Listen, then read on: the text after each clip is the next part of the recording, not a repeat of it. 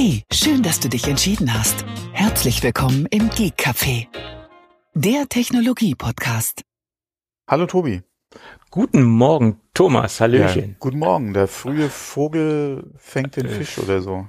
Fängt den Wurm, aber das ist auch uninteressant, was er fängt. Hauptsache er fängt was. Er fängt was, genau. Obwohl früh ist relativ. Wir haben um 10 Uhr angefangen, ja. Jetzt können wir bald Mittagessen. Weißwurst und, äh, und Weißbier, ja, ja. Ja, und, und eine schöne Brezen, ne? Ja, Ja, genau. Und süßer Senf, ja. Jetzt habe ich Hunger. Super. Toll. Hm. Gut, dann, dann lass uns anfangen. Lass, lass uns, lass uns äh, zum, zur Tat schreiten und Zur über Tat das schreiten. Ja, es gibt ja im Apple Prinzip Event. nur ein Thema. Den Es Rest können wir ja- überspringen. Dieses eine Thema kann man natürlich gerne noch unterteilen in, in Silicon und in Laptop sozusagen, aber das äh, hört ja zusammen. Ne? Das äh, hört ja zusammen. Ja, gut, dann lass uns genauso schnell einsteigen, wie es Apple getan hat und lass uns über Apple Music sprechen. Es gibt jetzt einen Voice Plan. Hast du Ja? das mitbekommen? äh, Ja. pff, mein Gott, interessiert mich null, ja. Ja, irgendwie war es auch etwas. ja, es ist also ein, ein, ein weiterer Plan oder ein weiterer Kostenplan äh, in, im Apple Music Bereich. Man hat jetzt die Möglichkeit für 4,99 im Monat Apple Music zu buchen und das Ganze ausschließlich über Siri zu steuern. Ja, Prost Mahlzeit. Gibt ja, Ja, einige wobei- Leute, die haben Probleme mit Siri und es gibt einige Leute, da funktioniert es hervorragend. Ähm, ja. Hm.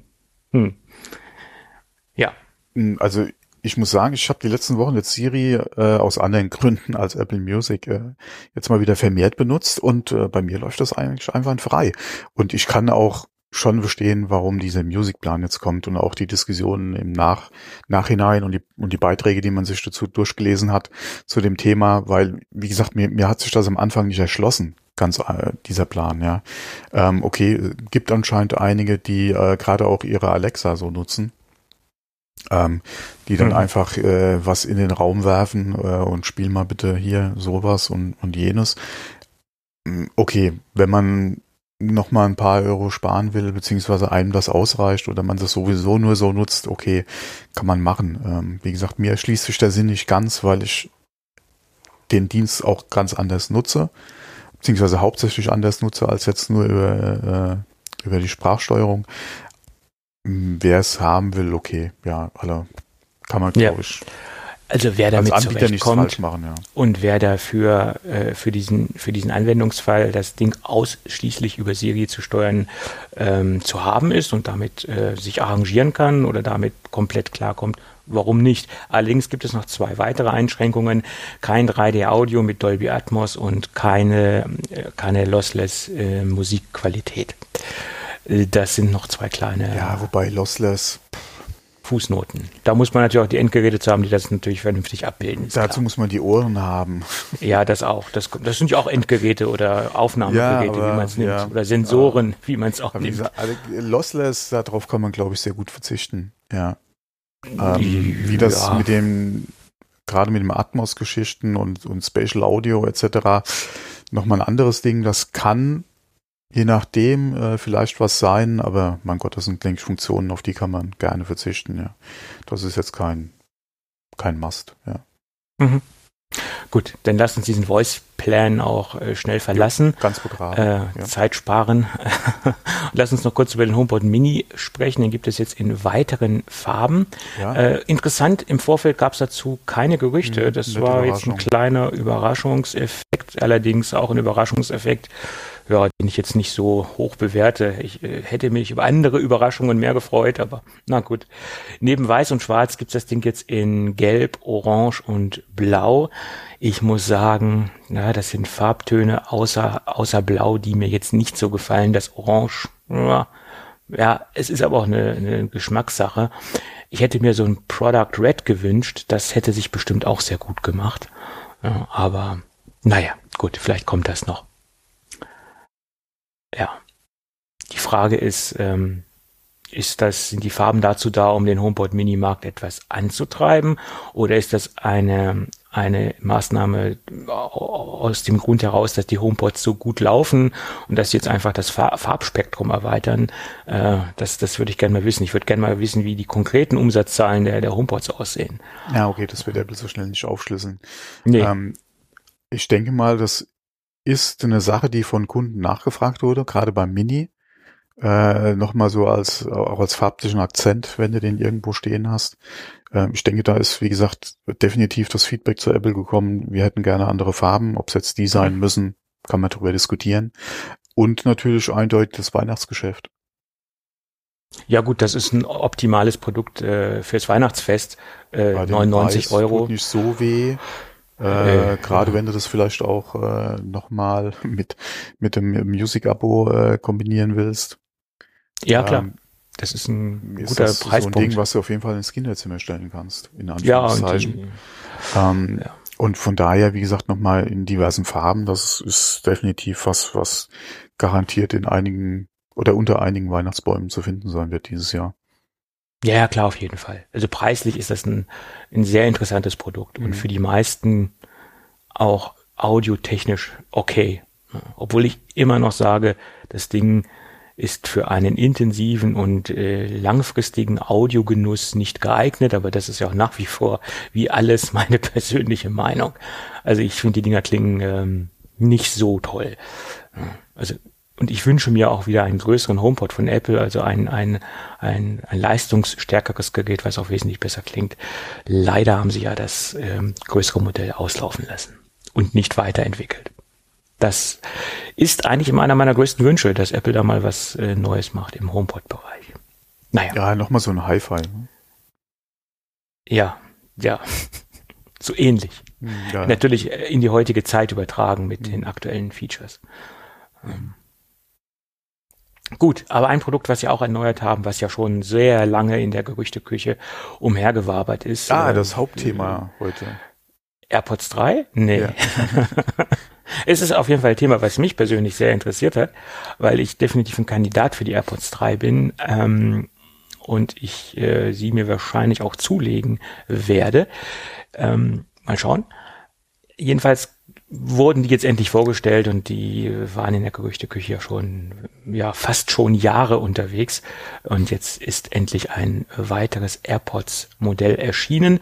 Man muss dazu sagen, die AirPods 2 bleiben weiterhin im Sortiment. Äh, da hat Apple den UVP auf 149 Euro runtergesetzt.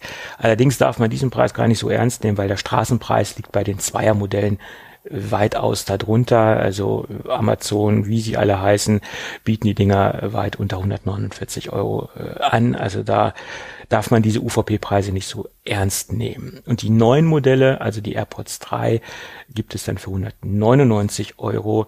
Ähm, das ist auch der UVP-Preis. Weiterhin äh, im Sortiment die Pro-Modelle, äh, auch der UVP für 279. Da gab es ein kleines Silent Update. Die Dinger bekommen jetzt auch einen MagSafe Case und da haben wir jetzt schon ein Feature vorne vorweggenommen. Die AirPods 3 haben ein MagSafe kompatibles ähm, Ladecase. Und da noch eine kleine Anmerkung dazu. Die AirPods Pro gibt es ja mittlerweile im Markt äh, straßenpreistechnisch so für 199 Euro, 189 Euro je nach Anbieter. Da würde ich allerdings im Moment aufpassen. Ich gehe nicht davon aus, dass das schon die abgedateten Modelle sind. Da wird wahrscheinlich erstmal so der alte Plunder verkauft, ohne das MagSafe-kompatible Ladecase. Also wer da drauf setzt, sollte entweder explizit ähm, nachfragen, ob die Dinger schon aktualisiert sind oder sollte sie direkt bei Apple kaufen, um sicher zu gehen, dass er auch die mit dem MagSafe-kompatiblen Ladecase bekommt, wenn er darauf Wert legt. Das nur so als kleine Anmerkung. Ja, das Design ist ähnlich wie die ähm, Pro-Modelle. Man hat einen kleineren äh, Stummel, kleineren Stiel, der da rausschaut. Im Endeffekt ist es so, als wenn man so die Pro-Geräte nimmt und die Silikonstöpsel abzieht. Äh, wir haben auch kein ANC. Ähm, das finde ich ähm, nachvollziehbar, weil nach meiner Meinung, um ein perfektes ANC abbilden zu können, braucht man auch eine, eine vernünftige äh, Isolierung im Ohr und da sind eigentlich ähm, In-Ear-Kopfhörer oder In-Ear-Systeme besser zu prädestiniert als normale äh, Ohrstöpsel. Dementsprechend haben wir ja auch kein In-Ear-Design. Das ist das gleiche Design, was, was die Zweier auch haben. Und das ist auch sehr gut so, weil ich kenne sehr, sehr viele Leute, die mit In-Ear-Kopfhörern absolut nicht klarkommen, die damit nicht klarkommen, dass sich so Silikonstöpsel in den Hörgang äh, reinschieben, die damit ein Problem haben. Und ähm, da gab es ja auch Diskussionen, ob jetzt die äh, In-Ears, ob das jetzt In-Ears werden oder nicht. Aber ich denke, Apple hat sich da selbst mit eingefallen getan, dass sie genau äh, dieses Segment besetzen ohne Silikonstöpsel und dementsprechend weiterhin auf das bewährte Design setzen. Wie die natürlich passen und sitzen werden aufgrund des kleineren ähm, Stummels und aufgrund des veränderten Designs, muss man dann halt im Praxistest sehen. Ja, die Steuerung erfolgt genau wie bei den Pro-Modellen jetzt über Drucksensoren. Das haben sie übernommen, das, die Steuerungsmimik. Äh, die ist jetzt auch dort ähm, eingeflossen. IPX zertifiziert bedeutet schweiß- und äh, wasserresistent. Äh, das hatten die Vorgängermodelle auch nicht oder die Zweiermodelle auch nicht. Wir haben sechs Stunden Hörzeit. Allerd äh, allerdings äh, Hörzeit ähm, die sechs Stunden beziehen sich nur auf, äh, wenn das 3D-Audio deaktiviert ist. Wir haben fünf Stunden Hörzeit mit aktiviertem 3D-Audio. Kommen wir zum nächsten Feature. Das ist ein vorhandenes Feature 3D-Audio ähm, und Spatial Audio mit dynamischem Head-Tracking, genauso wie Adaptive EQ. Ähm, das ist eine adaptive Klanganpassung an, in Echtzeit an den Individu an das individuelle Ohr des Konsumenten sozusagen. Ja, das sind so die grundlegenden ähm, Funktionen von den AirPods 3. Und den vollen Funktionsumfang kriegen wir nur, wenn wir auch ein iOS 13 fähiges Gerät haben, respektive iOS 13 auch benutzen. Äh, wenn man unter dem unterwegs ist, dann reduziert sich das Feature Set merklich. Jo. Das war's. Ja? Ja. ja. Hast du da was noch zu, zu, zu ja, sagen? Nee, AirPods ist doch so hier dein, so eins deiner Lieblingsthemen. Ich hab gedacht, du naja. hier so, ah, AirPods 3, hurra. Du, ich finde es ja auf jeden Fall sehr interessant und ähm, aufgrund dessen, dass es keine In-Ear-Systeme sind. Komm, laut Twitter sind die Dinger doch scheiße. Wer sagt das? Keine Vorteile ja. gegenüber dem Pro, ja, viel zu teuer. Warum sollte ich von meinen Pros auf AirPod 3s upgraden? Äh, hallo Freunde, du hast das Produkt auch nicht verstanden, habe ich dann nur gedacht. Nee, das ist ein, das ist ein Segment, was, was richtig besetzt ist von Apple.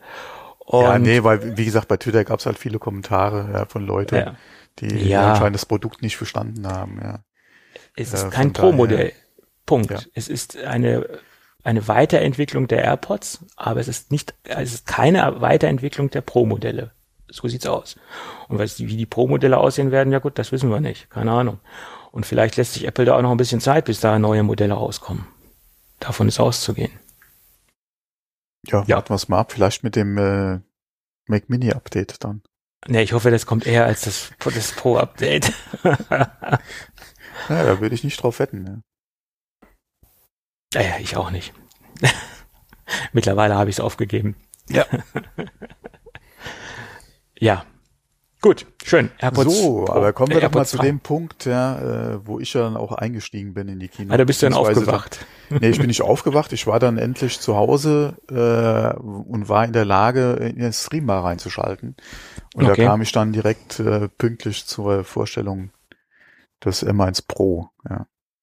Eigentlich alles richtig ja. gemacht vom Timing her, weil vorher das war ja äh, ja ja, ja. Ist, du, die ganze Keynote war exakt 53 Minuten lang und das war eigentlich eine straffe Keynote. Also war gut durchgetaktet. Ne, sie haben also nicht so viel Zeit verschwendet für die unwesentlichen Themen. Das muss man, muss man sagen. Weil das, das Wesentliche äh, war ja die nächste, die nächste Skalierungsstufe der Prozessoren. Und es äh, ist ja jetzt nicht unbedingt, es ist jetzt ja nicht, wie viele gesagt haben, eine nächste Prozessorgeneration im eigentlichen Sinne, sondern man hat letztendlich nur den vorhandenen M1 weiter skaliert. Und da sieht man auch, dass, äh, wie ja auch schon im Vorfeld berichtet worden ist, und das war ja auch schon klar, dass man skalierungstechnisch noch viel Luft nach oben hat auf der gleichen Architektur. Und wir bewegen uns jetzt nicht in einer neuen Chip-Architektur im, im eigentlichen Sinne, sondern die, ähm, die, der M, die M1-Technologie hat nur weitere Skalierungsstufen erreicht. Und äh, das ist, denke ich, auch der Grundplan, den Apple da verfolgt. Und ich glaube auch diese diese Bezeichnungsmatrix äh, M1, M1 Pro und M1 Max werden wir dann auch in der nächsten Generation so sehen. M2, M2 Pro und M2 Max. Ich glaube, diese Bezeichnungstopologie wird Apple weiter verwenden. Das ist mein Gefühl, wenn ich mir das jetzt so anschaue. Also mein ja. Gefühl sagt mir gerade in Bezug auf den zu erwartenden Mac Pro, dass wir für den Mac Pro von der Bezeichnung her einen anderen Chip kriegen. Vielleicht kommt da noch eine Bezeichnung Max dazu. Oder so haben. Vielleicht denke, kommt das da noch. Wird, das, das wird ein eigener, vom, vom, vom Namen her ein eigener, äh, ein eigener Chip sein. Das, das kann möglich sein. Vielleicht kommt da noch eine dritte Bezeichnung dazu. Ähm, oder eine vierte letztendlich, nicht eine dritte. Äh, möglich ist es, aber ich finde diese Bezeichnungsmatrix sehr, sehr schön, weil das impliziert nicht, dass der M1 altes Eisen ist dem, dem Kunden. Wenn man jetzt zum Beispiel diese M1X-Geschichte mhm. genommen hätte, hätte der Kunde, also der, der, der Kunde in der Masse wahrgenommen, oh, der M1 ist ja altes, ist ja ein altes Eisen. Äh, ich muss darauf achten, dass es jetzt nee, ein M1X nee, nee, ist. Nee, das, das denke ich jetzt eher nicht. Ich denke eher, dass der Verbraucher gedacht hätte, der M1X bietet mir nicht so viel gravierende Vorteile im Vergleich zu dem M1, den ich Kann schon man auch sagen. haben. Ich denke, das wäre eher das Problem gewesen. Und das ist äh, ist äh, Apple auf jeden Fall mit der Bezeichnung Pro aus dem Weg gegangen, weil sie ganz klar sagen, ähm, der richtet sich oder ist für das Pro-Segment, er richtet sich äh, mit oder bietet dann auch auf entsprechend mehr Leistung.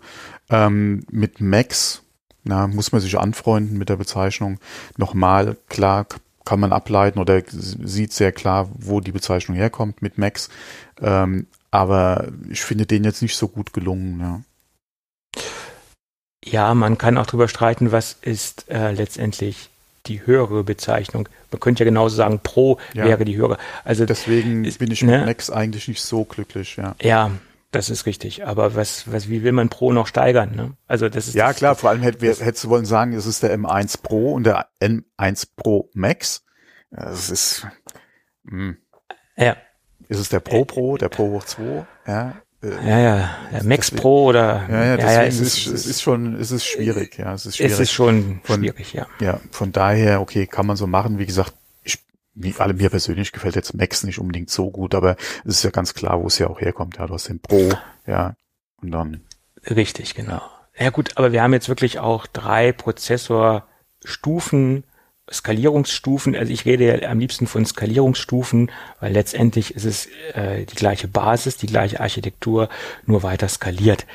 Ähm, und etwas, die Kerne sind anders aufgeteilt. Wir haben jetzt acht Effizienzkerne und zwei, ähm, wie heißt jetzt das Ding? Na, die Idle-Kerne hätte ich bald gesagt, jetzt komme ich nicht auf den Namen. Also acht Effizienz und zwei, ähm, Scheiße, ich hab's vergessen. Firestorm und Ice Storm ist die äh, richtige Bezeichnung.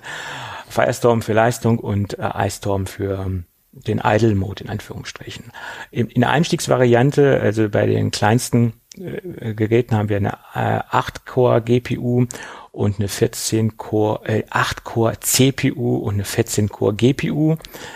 Und bei den ähm, im Pro-Bereich, dann geht's weiter mit 10 Core, G, C, CPU und 16-Core GPU.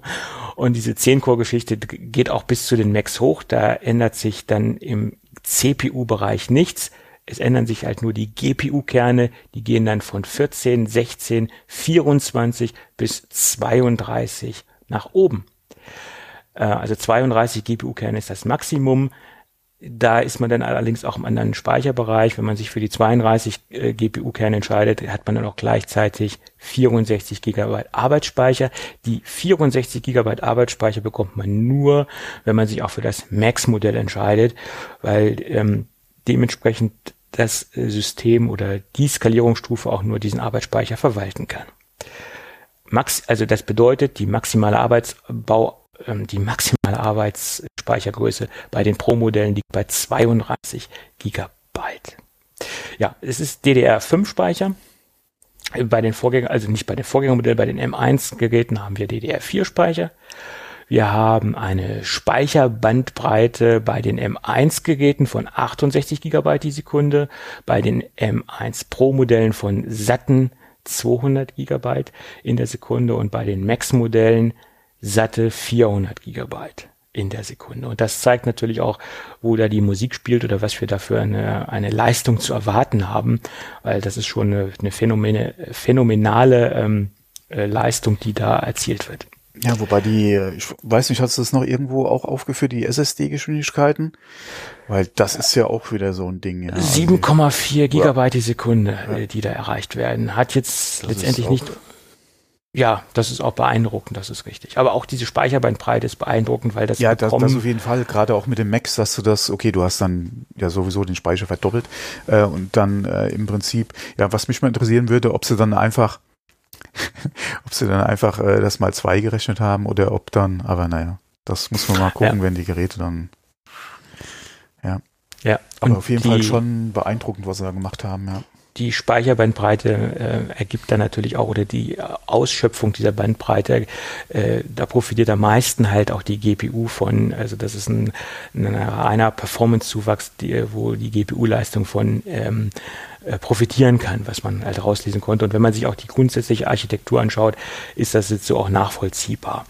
Aber das sind halt auch Leistungswerte, die derzeit ähm, dedizierte Grafikkarten von Nvidia gerade mal erreichen, diese enormen Speicherbandbreiten, ähm, dass das in einem geschlossenen oder in einem All-in-One-System äh, erreicht wird, was, was Apple dann bietet, das ist schon sagenhaft, muss man, muss man dazu sagen. Ja, und das bei der, der Leistungseffizienz und bei der, der Wärmegeschichte ist schon beeindruckend ja, mit der ganzen Geschichte geht auch die äh, Anschlussgeschichte einher, was ich für Displays anschließen kann. Das ist nicht bei beiden Prozessoren gleich. Das kennen wir ja auch schon vom M1, dass man da eine Limitierung drin hat. Das, der M1 Pro kann zweimal XDR Displays verwalten mit maximal 6K Auflösung und einen zusätzlichen 4K oder ein, ein zusätzliches 4K Display mit maximal 60 Hertz.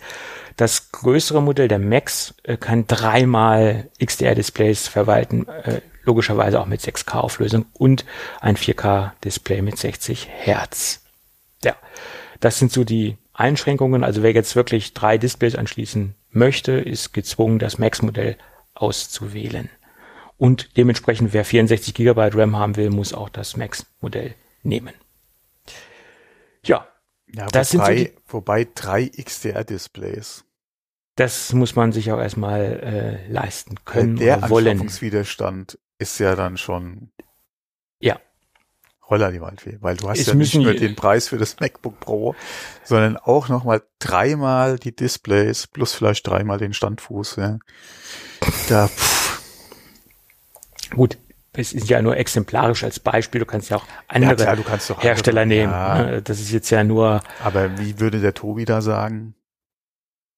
Ähm, haben ist besser als brauchen oder was meinst du? Nee, du willst ja kein anderes Display dann da dran eigentlich haben als, ja, als das, das ist, ja, wahrscheinlich muss ich von dieser Philosophie auch irgendwann abweichen. Das äh, ist zwangsläufig so. Genau, aber bis dahin kannst du das ja noch machen. bis dahin arbeite ich mit meinem alten Thunderbolt-Display weiter. Obwohl es gab ja Gerüchte, dass wir nächstes Jahr im Sommer zeitgleich zum neuen iMac äh, auch ein neues Display sehen werden in einem bezahlbaren Bereich. Äh, oder jedenfalls, was Apple sich unter bezahlbar vorstellt. Da bin ich ja gespannt, ob das eintreffen wird.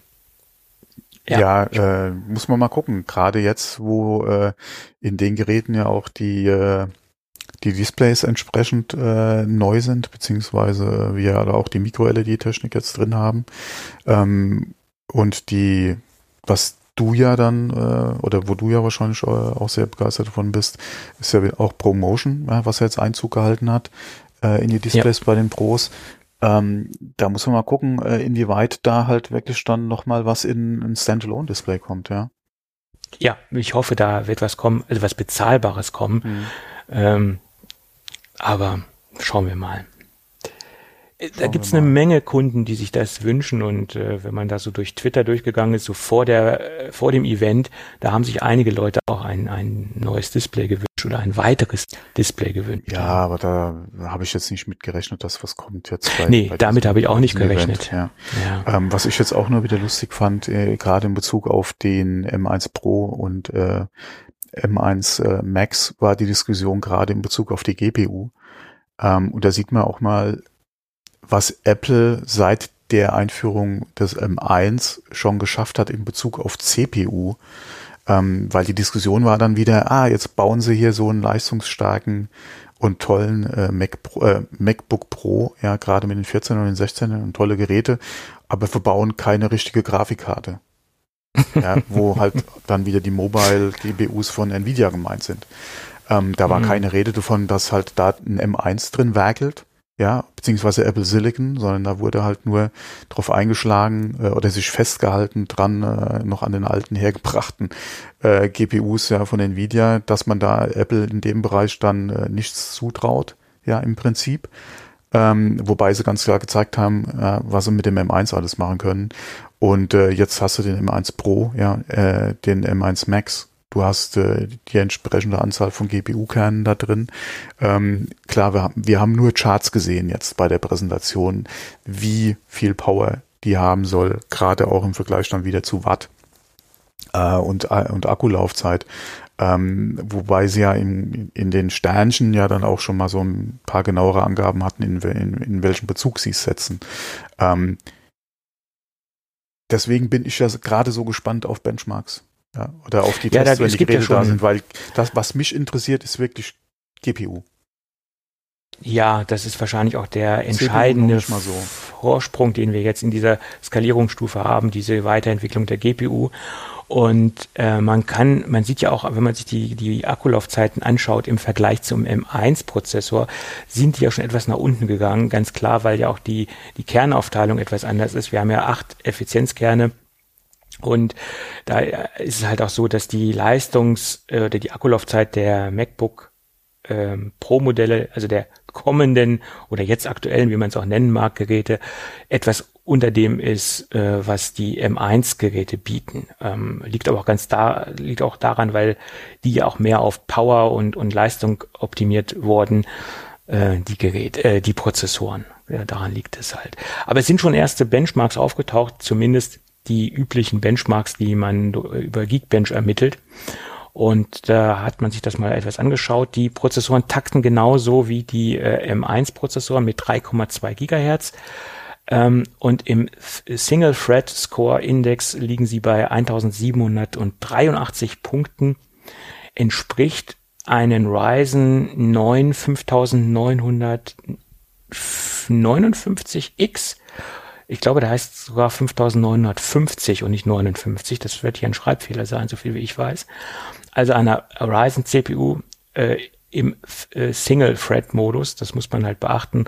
Und im Multi-Thread-Modus äh, oder Score liegt das Modell äh, der M1 ähm, bei äh, M1 Max bei 12.600 äh, 12.693 und der M1 liegt bei 7.418 Punkte. Also man sieht eindeutig, dass wir da im, im Multithreading-Bereich äh, äh, weitaus ähm, oder nochmal richtig zugelegt haben. Und jetzt gibt es auch nochmal einen Vergleich zu einem Intel Core i7 äh, 11800H äh, der liegt bei 8000 Punkte, auch im Multithread oder im der i7, der 118, äh, ist das nicht ein Desktop, äh, eine Desktop-CPU? Das ist eine Desktop-CPU. Allerdings muss man fairerweise dazu sagen, das ist nur eine 8-Kerner. Und bei dem M1 Max liegen wir ja bei 10 Kernen. Ne? Also das ja, muss man ja, fairerweise. Ja. Das ist halt wieder die, die, die Problematik mit Vergleichen, die man hat. Ähm, weil interessant wäre es ja zu sehen, gerade gegenüber dem, den Mobile-Varianten ja, der Prozessoren. Ja klar, das da, sind ja. Weil wir haben ja hier auch im Prinzip einen Mobile-Chip. Ähm, deswegen, ich gehe auch, ja, gerade beim Mac Pro, wie gesagt, deshalb auch davon aus, dass wir da was anderes sehen als die Chips, die wir jetzt ähm, halt hier in den MacBook Pro sehen. Klar würde der Chip ja in einem Mini wieder auftauchen, ähm, aber da sind wir ja auch gerade thermisch bedingt oder Bauart bedingt ja eigentlich auch mehr im, im, im Mobile, äh, ja, falsch gesagt jetzt. Ähm, aber das ist ja jetzt auch kein, kein, kein äh, Desktop-Monster, muss man sozusagen. Ähm, ja. Den wird man wahrscheinlich in der Art dann ja auch im, äh, im zukünftigen äh, iMac sehen, ja, wobei da wäre ich mir noch nicht mal unbedingt so sicher, äh, was sie da machen. Äh, aber wie gesagt, spätestens beim Mac Pro, denke ich, sehen wir da was ganz anderes. Was heißt ganz anders, aber ja. da sehen wir auf jeden Fall wieder ein bisschen was anderes als halt ein typisches M1-Design, wäre halt so mein Tipp. Und deswegen, wie gesagt, mit einem Desktop-Prozessor ist zwar schön zu vergleichen, aber da ja, gibt es auch wieder andere Varianten äh, von, von äh, Intel, die wahrscheinlich leistungstechnisch dann auch wieder anders aussehen. Von daher wäre es halt interessant gewesen, gerade gegen die Top-Mobile-Prozessoren das eigentlich äh, zu sehen. Da müssen wir mal gucken, was da, da, deswegen bin ich halt auch so auf die Tests gespannt. Ja, was da ja. jetzt, sobald die Geräte halt draußen sind, dann wirklich dann alles kommt. Gerade im Vergleich halt zu äh, einem Razer, ja, äh, oder zu einem, äh, von mir aus zu einem XMR oder was auch immer, ja. Äh, Gerade halt, was dann ähm, diese entweder Gaming-Notebooks betrifft, die ja dann auch entsprechend Grafikleistung in der Regel haben, ähm, oder diese äh, einfach Workstation äh, Power Hungry äh, ähm, oder Mobile Workstations halt betrifft, um es mal so zu sagen. Die haben mhm. zwar dann teilweise auch nicht um die typischen Mobile-Prozessoren drin, ähm, aber ich denke mal, da wird es dann interessant, was den Vergleich betrifft. Klar, das sind jetzt erste Werte, die jetzt aufgetaucht sind ja, und da muss man halt schauen. Und wie du es eben schon sagtest, das ist eine CPU, wo sie ähm, ein bisschen Kompromisse eingehen mussten, äh, die in ein mobiles Gerät reinzubekommen, wo man natürlich auch in gewisser Art und Weise auf ähm, Stromverbrauch achten muss. Und bei einem Desktop-Gerät hast du ja eine ganz andere Situation. Da ist ja der Stromverbrauch mehr oder weniger sekundär. Du kannst da ja aus dem Vollen greifen und das ist auch eine ganz andere thermische Situation. Mhm. Ähm, Gerade wenn, wenn man jetzt ein iMac hat, da hat man eine ganz, kann man ein ganz anderes Kühlsystem verbauen. Selbst im Mac Mini kannst du ein ganz anderes Kühlsystem verbauen.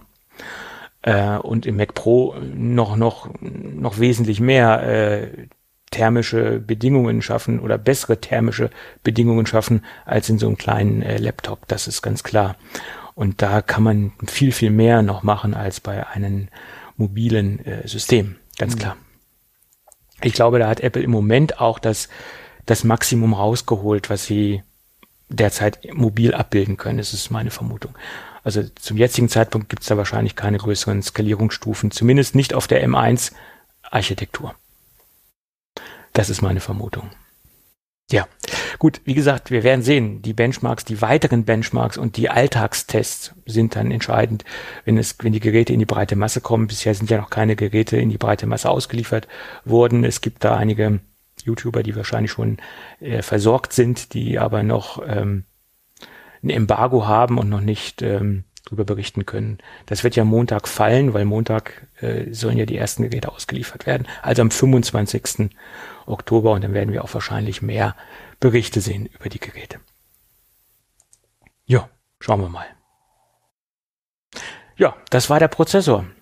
Dann können wir jetzt über das Laptop sprechen oder das MacBook oder die MacBooks sprechen. Ne, war?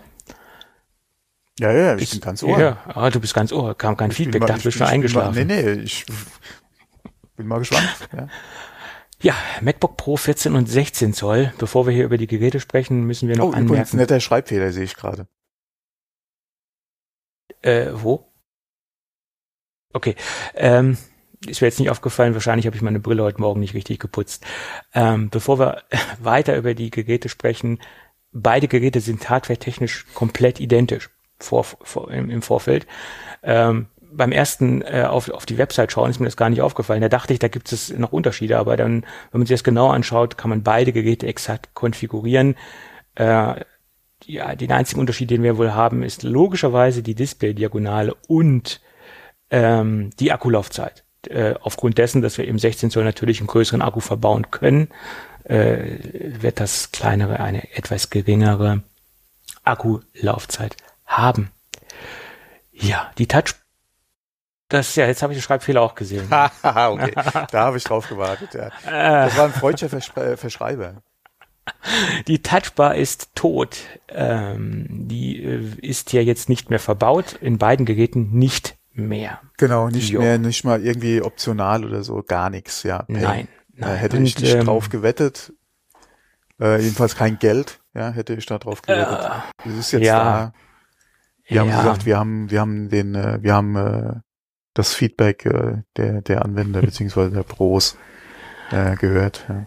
Ja, Apple hat gemerkt, dass das ein Projekt war, was ähm, nicht gegriffen hat bei den Kunden und was sich nicht ähm, etabliert hat und was nicht positiv ähm, bewertet worden ist von den Kunden, sagen wir es mal ganz vorsichtig. Oder sie haben es nicht konsequent genug verfolgt. Sie haben es, hätten es vielleicht in allen Geräten äh, implementieren sollen. Also auch die Desktop-Systeme. Vielleicht wäre das dann ein größerer Erfolg gewesen. Somit war es ja sehr eingeschränkt verfügbar, halt nur auf den MacBooks und ähm, ja, war dadurch vielleicht, oder es war vielleicht auch ein Grund, warum es zum Scheitern verurteilt war, weil es nicht durchgängig etabliert äh, wurde, das Ganze. Das ist meine Vermutung. Weil du hast halt einen Bruch im Bedienkonzept. Wenn du vom Desktop-Rechner auf den Mac gehst, hast du halt dort keine Touchbar. Äh, haben wir ja schon oft thematisiert, das Problem. Also von daher ist das Ding jetzt wieder, gegessen. Wieder richtige Tasten, jawohl. Hurra. Wieder richtige Tasten. Und ja, und vor allem volle Größe. Ja. Volle Größe, damit geben sie ja auch an wie ein Sack voll Mücken. Äh, ist eines der wenigen Geräte, die halt äh, volle äh, Größen haben, also die Funktionstasten in der vollen Größe dastehen. Ähm, ob das jetzt unbedingt ein Bedienvorteil ist, da jetzt eine volle Größe zu haben oder eine, die halbe Tastengröße zu haben, weiß ich nicht. In der Vergangenheit hatten sie ja auch diese halben mhm. Größen und da bin, bin ich auch sehr gut zurechtgekommen. Also da habe ich persönlich jetzt keine Einschränkung äh, empfunden und äh, gehabt. Keine ich, Ahnung. Ich denke mal, der Haupt, also es geht hauptsächlich darum, dass es halt wieder richtige Tasten sind, ja. Ich denke, ja. da sind wirklich die meisten froh drum. Und vielleicht ist es auch ein, nur eine Designidee, das jetzt ein einheitliches Erscheinungsbild zu haben, sieht ja auch nicht schlecht aus. Allerdings muss ich dazu sagen, dadurch, dass sie jetzt auch das Inlay oder die Zwischenräume komplett in Schwarz gestaltet mhm. haben, was ich auf den Bildern gesehen habe oder das, was ich empfinde, wenn ich die Bilder sehe, ist sehr negativ. Ich finde das jetzt nicht schön, ja. dass sie das komplett schwarz gemacht haben. Okay, ich finde es sehr gelungen. Ja, das ist eine Geschmackssache. Wird man vielleicht in Natura etwas anders wahrnehmen oder ich hoffe, ich werde das in Natura etwas positiver bewerten. Ähm, diese Zwischenräume, die waren ja vorher in, in Wagenfarbe oder in, in Gehäusefarbe von dem, von dem MacBook, also entweder Silber oder Space Gray. Und da sah man dieses Chiclet-Design etwas stärker heraus, also diese freistehenden Tasten. Und ich fand, das sah schöner aus. Und jetzt haben sie es halt komplett schwarz äh, gemacht. Und man sieht dieses klassische, klassische Chiclet-Design nicht mehr auf den ersten Blick. Ist aber eine Geschmacksfrage. Viele, also ich habe durchgehend gehört, dass das gut aussieht. Da bin ich wohl mit meiner Meinung allein auf weiter Flur, glaube ich. Ja. Gut, ähm, ja, alles wie beim alten äh, äh, im Endeffekt. Wir haben auch wieder vernünftige Cursor-Tasten, äh, die sind auch geblieben, Gott sei Dank. Äh, Touch-ID im, im, in der Tastatur, in der, im Einschaltknopf, ähm, das zur Tastatur. Ja, und ansonsten haben sie das Gerät ja designtechnisch so ein bisschen äh, in den Retro-Look gebracht, in Anführungsstrichen. Also sie haben so die Gehäusegrundform so ein bisschen abgerundet. Der Deckel ist zwar weiterhin eckig oder das Display, aber das, das Grunddesign vom, vom Korpus, vom Gerät erinnert so ein bisschen an ältere MacBooks, ein bisschen runder geworden, äh, ist ja wieder dicker geworden und wir haben jetzt auch wieder richtig, äh, richtige Standfüßchen unten drunter, die äh, etwas höher aussehen als bei den alten Geräten. Ähm, man geht davon aus, dass das thermische Gründe hat, dass man einen mhm. etwas besseren Luftfluss hat, äh, wenn das Gerät auf, auf dem Schreibtisch steht oder auf einer geraden unter äh, geraden Oberfläche steht. Ähm, ja, muss man schauen. Ja, dann gibt es ja ein Last-Minute-Gerücht, was ja ein paar Tage davor, ich glaube, wir hatten es auch in der letzten Sendung angesprochen, angeblich sollte ja die Notch zurückkommen oder nicht zurückkommen oder Einzug halten in die MacBooks und es ist auch so gekommen. Wir sehen eine Notch. Ein sehr stark diskutiertes Thema in den letzten Tagen, seitdem wir das Gerät gesehen haben. Ähm, ja, kann, kann, denke ich mal, kann man darüber diskutieren. Ähm, es ist man muss halt gucken, wie es halt wirklich im, im, in der Benutzung ist. Und äh, es ist während der Präsentation und in, in man muss ja auch sagen, in, in Marketingmaterial oder auf der Webseite siehst du das ja teilweise auch. Je nachdem, ähm, welche Programme du nutzt, beziehungsweise bist du im Dark Mode, ja, fällt es ja gar nicht auf. Mhm. Weil der Platz ja links und rechts von der Menüleiste jetzt benutzt wird und du das ja laut Apple zusätzlich zum Display hast und sie es ja nicht wegschneiden vom Display im Prinzip. Ja, du verlierst mhm. ja nicht durch die Notch, äh, durch die Notch äh, Höhe im Display, sondern du gewinnst den Platz, der normalerweise ja äh, Displayrand gewesen ist. Ja, gewinnst du ja quasi links und rechts neben der Notch zusätzlich mhm. zu, fürs Display, ähm, was ja dann für die Menüleiste benutzt wird. Ähm, denke ich mal, kann man sehr gut mit leben. Äh, ich fand es eigentlich sehr hübsch in den Bildern, wo man es sehr gut gesehen hat und hatte mich gefragt, ob das ein Unterschied ist zwischen einem 14er und 16er. Kommt das eine mit, kommt das eine ohne? Ähm, ist es vielleicht äh, irgendwo äh, auch eine Option beim Display? Äh, hatte ich gerätselt, weil auf einigen Bildern hast du es, oder bei in der, äh, in, äh, in, in der Präsentation hast du halt manchmal gesehen, da ist es dir direkt ins Auge gesprungen, die Notch. Dann hast du wieder ein, ein, anderes äh, Bild gesehen oder beziehungsweise eine andere äh, Anwendung gesehen und dann hast du von der Kamera nämlich nichts mehr gesehen, ne? weil es quasi Dark Mode war. Und ich noch so, gibt es zwei unterschiedliche Displays? Hm. Oder ist das 14er mit und das 16, oder das 14er ohne und das 16er mit? Notch ja. oder so? Ähm, bis es dann halt wirklich dann quasi äh, offensichtlich war, dass es halt äh, auf ja. jeden Fall keinen Unterschied im, im Gerät gibt, ja. Und ich, ich glaube, es sind zwei große Dinge, die dafür sprechen, dass wir das mit der Notch gar nicht so negativ wahrnehmen werden im Alltag. Das ist meine Vermutung. Erstmal haben wir dieses Menübar-Konzept von mhm. Apple, nicht so wie bei Windows. Wir haben ja permanent oben diese eingeblendete Menübar, wenn wir das nicht, wenn wir die Apps nicht im Vollbildmodus betreiben. Also im Normalmodus haben wir immer diese Menübar oben. Anders wie bei, bei Windows, wo das alle, sich alles unten abspielt. Und dadurch wird diese Wahrnehmung gar nicht so mhm. negativ äh, einfließen, denke ich mal. Und das, der zweite Punkt ist, gerade wenn wir ja das Ding im Dark Mode betreiben und wir haben hier ja auch Mini-LED verbaut, haben wir ja einen ganz hohen Schwarzwert. Also somit wird sich diese schwarze Notch ähm, sehr gut angleichen. Also das sind, denke ich, zwei Punkte, die, die dafür sprechen, dass wir mit der Notch, denke ich, in der Masse ganz gut klarkommen werden.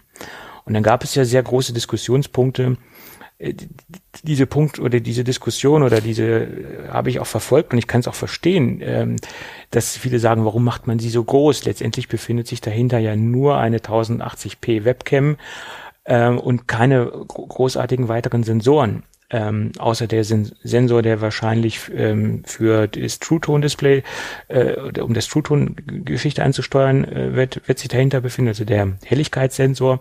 Aber das hat man ja auch schon im Vorfeld äh, in die Geräte untergebracht. Und wenn man sich Marktbegleiter anschaut, respektive wenn man sich Dell anschaut, ich habe jetzt hier zum äh, zu testen ein, ein ähm, aktuelles Dell XPS 13, also das aktuellste Modell, da hat man das auch in einem, da hat man die Webcam auch in einen äh, genau ganz schmalen äh, Bildrahmen untergebracht und ähm, musste nicht mit einer Notch arbeiten. Meine Vermutung ist, das hätte Apple theoretisch auch schaffen können mit den heutigen äh, mit der heutigen Webcam und mit dem Helligkeitssensor wäre das wahrscheinlich auch möglich gewesen. Ich vermute, das ist nur ein Platzhalter, den Apple jetzt geschaffen hat, um vielleicht in der nächsten Version, in der nächsten Generation Face ID äh, zu implementieren. Und es ist natürlich jetzt einfacher zu sagen, wir behalten die Größe bei und als jetzt bei der nächsten Generation zu sagen, wir machen die Notch größer. Und das ist meine Vermutung, dass es einfach nur ein Platzhalter ist für kommende Sensoren, für kommende Technik. Ver vermute ich. Ja, und vor allem ist es ja schon ein bekanntes äh, Element aus dem iPhone her. Ja, und es ist ein Erkennungsmerkmal. Gab es jetzt ja auch schon viele äh, Leute aus dem Windows-Lager, die gesagt haben, ja, jetzt werden auch die Windows-Geräte demnächst einen Notch haben. Vermute ich nicht. Äh, äh, ich ich glaube nicht, dass da jetzt Hersteller kommen, die das kopieren, weil äh, warum sollten sie es tun, wenn sie ihre Technik auch in einen normalen Displayrand unterbekommen? Ich glaube nicht, dass es kopiert wird. Ja, es ist halt die Frage, ähm, inwieweit wirst du in den kommenden äh, oder werden halt Gerätehersteller auf äh, randlose Displays gehen können. Ähm, ja, wie halt gesagt, Dell macht es ja schon mit dem XPS 13 hat man es ja auch und man bekommt da un das unter, was man unterbringen will. Also da die Ränder sind ja nicht dicker. Ne? Ja, aber wo ist da bitte die Kamera untergebracht? Oben. Im aktuellen Modell oben. Ah, da hast du äh, den Displayrand. Ja, aber der ist genauso schmal wie die anderen Ränder auch. Du hast, also das ja, ist jetzt, das, der ja, Displayrand ist nicht dicker wie bei Apple. Ohne, ohne. Dass du wirklich nur noch die Einfassung Ja, ganz hast ohne hat es Apple ja auch nicht geschafft. Ja, klein also deswegen, ich sag ja in noch. Zukunft, wenn du halt in äh, rahmenlose äh, Designs gehen kannst, ähm, wird wird sich dann generell auch bei Windows-Rechnern eventuell eine Notch durchsetzen. Ich hätte eher gedacht, je nachdem, was halt nicht an Sensoren kommt, dass du, wenn du wirklich nur eine Kamera hast, dass du vielleicht äh, eher dann sowas hast wie äh, ja teilweise bei den Smartphones, dass du so ein Punch-Hole-Design machst dass du das entweder äh, ja. in die Ecke oder in die Mitte machst, weil was ich nicht sehen will, ja, was ich technisch wirklich nicht besonders gelungen finde, ist die Kamera halt an den unteren Display ranzusetzen. Das hatten wir ja auch ja, schon bei dem einen oder anderen Hersteller. Und nachteilhaft. Das finde ich halt hm, nicht so gelungen. Das, äh, das hatten ja die vorherigen ja? Äh, XPS von, von Dell hatten das ja im Vorfeld. Die hatten ja mal zeitweise die Kamera unten das im, im, war in der deswegen Tastatur. auch eben meine Nachfrage, wo, wo die Kamera sitzt. Weil, ja, und das Aktuelle hat es ganz oben normal wie gehabt im, ja. im, Display wieder. Weil, wie gesagt, dann könnte ich mir durchaus vorstellen, dass vielleicht so ein Punch-Hole-Design kommt oder eventuell auch eine kleine Notch. Das hatten wir ja auch schon bei anderen Android-Herstellern, dass die wirklich so eine kleine wirklich kleine, nur in Größe der Kamera hatten, ähm, kann man alles machen. Muss man mal abwarten, wie sich das halt bei den Notebooks äh, noch entwickelt. Ja. Ja, vielleicht macht der eine oder andere, ja, sehen wir da auch noch was. Und mein Gott, warum nicht? Ja, mich stört es jetzt nicht, aber wie gesagt, ich habe die Diskussion verfolgt, habe mir da auch ja. Gedanken drüber gemacht. Meine Theorie ist, es ist ein Platzhalter für halt zukünftige ja. äh, Techniken, Sensoren etc.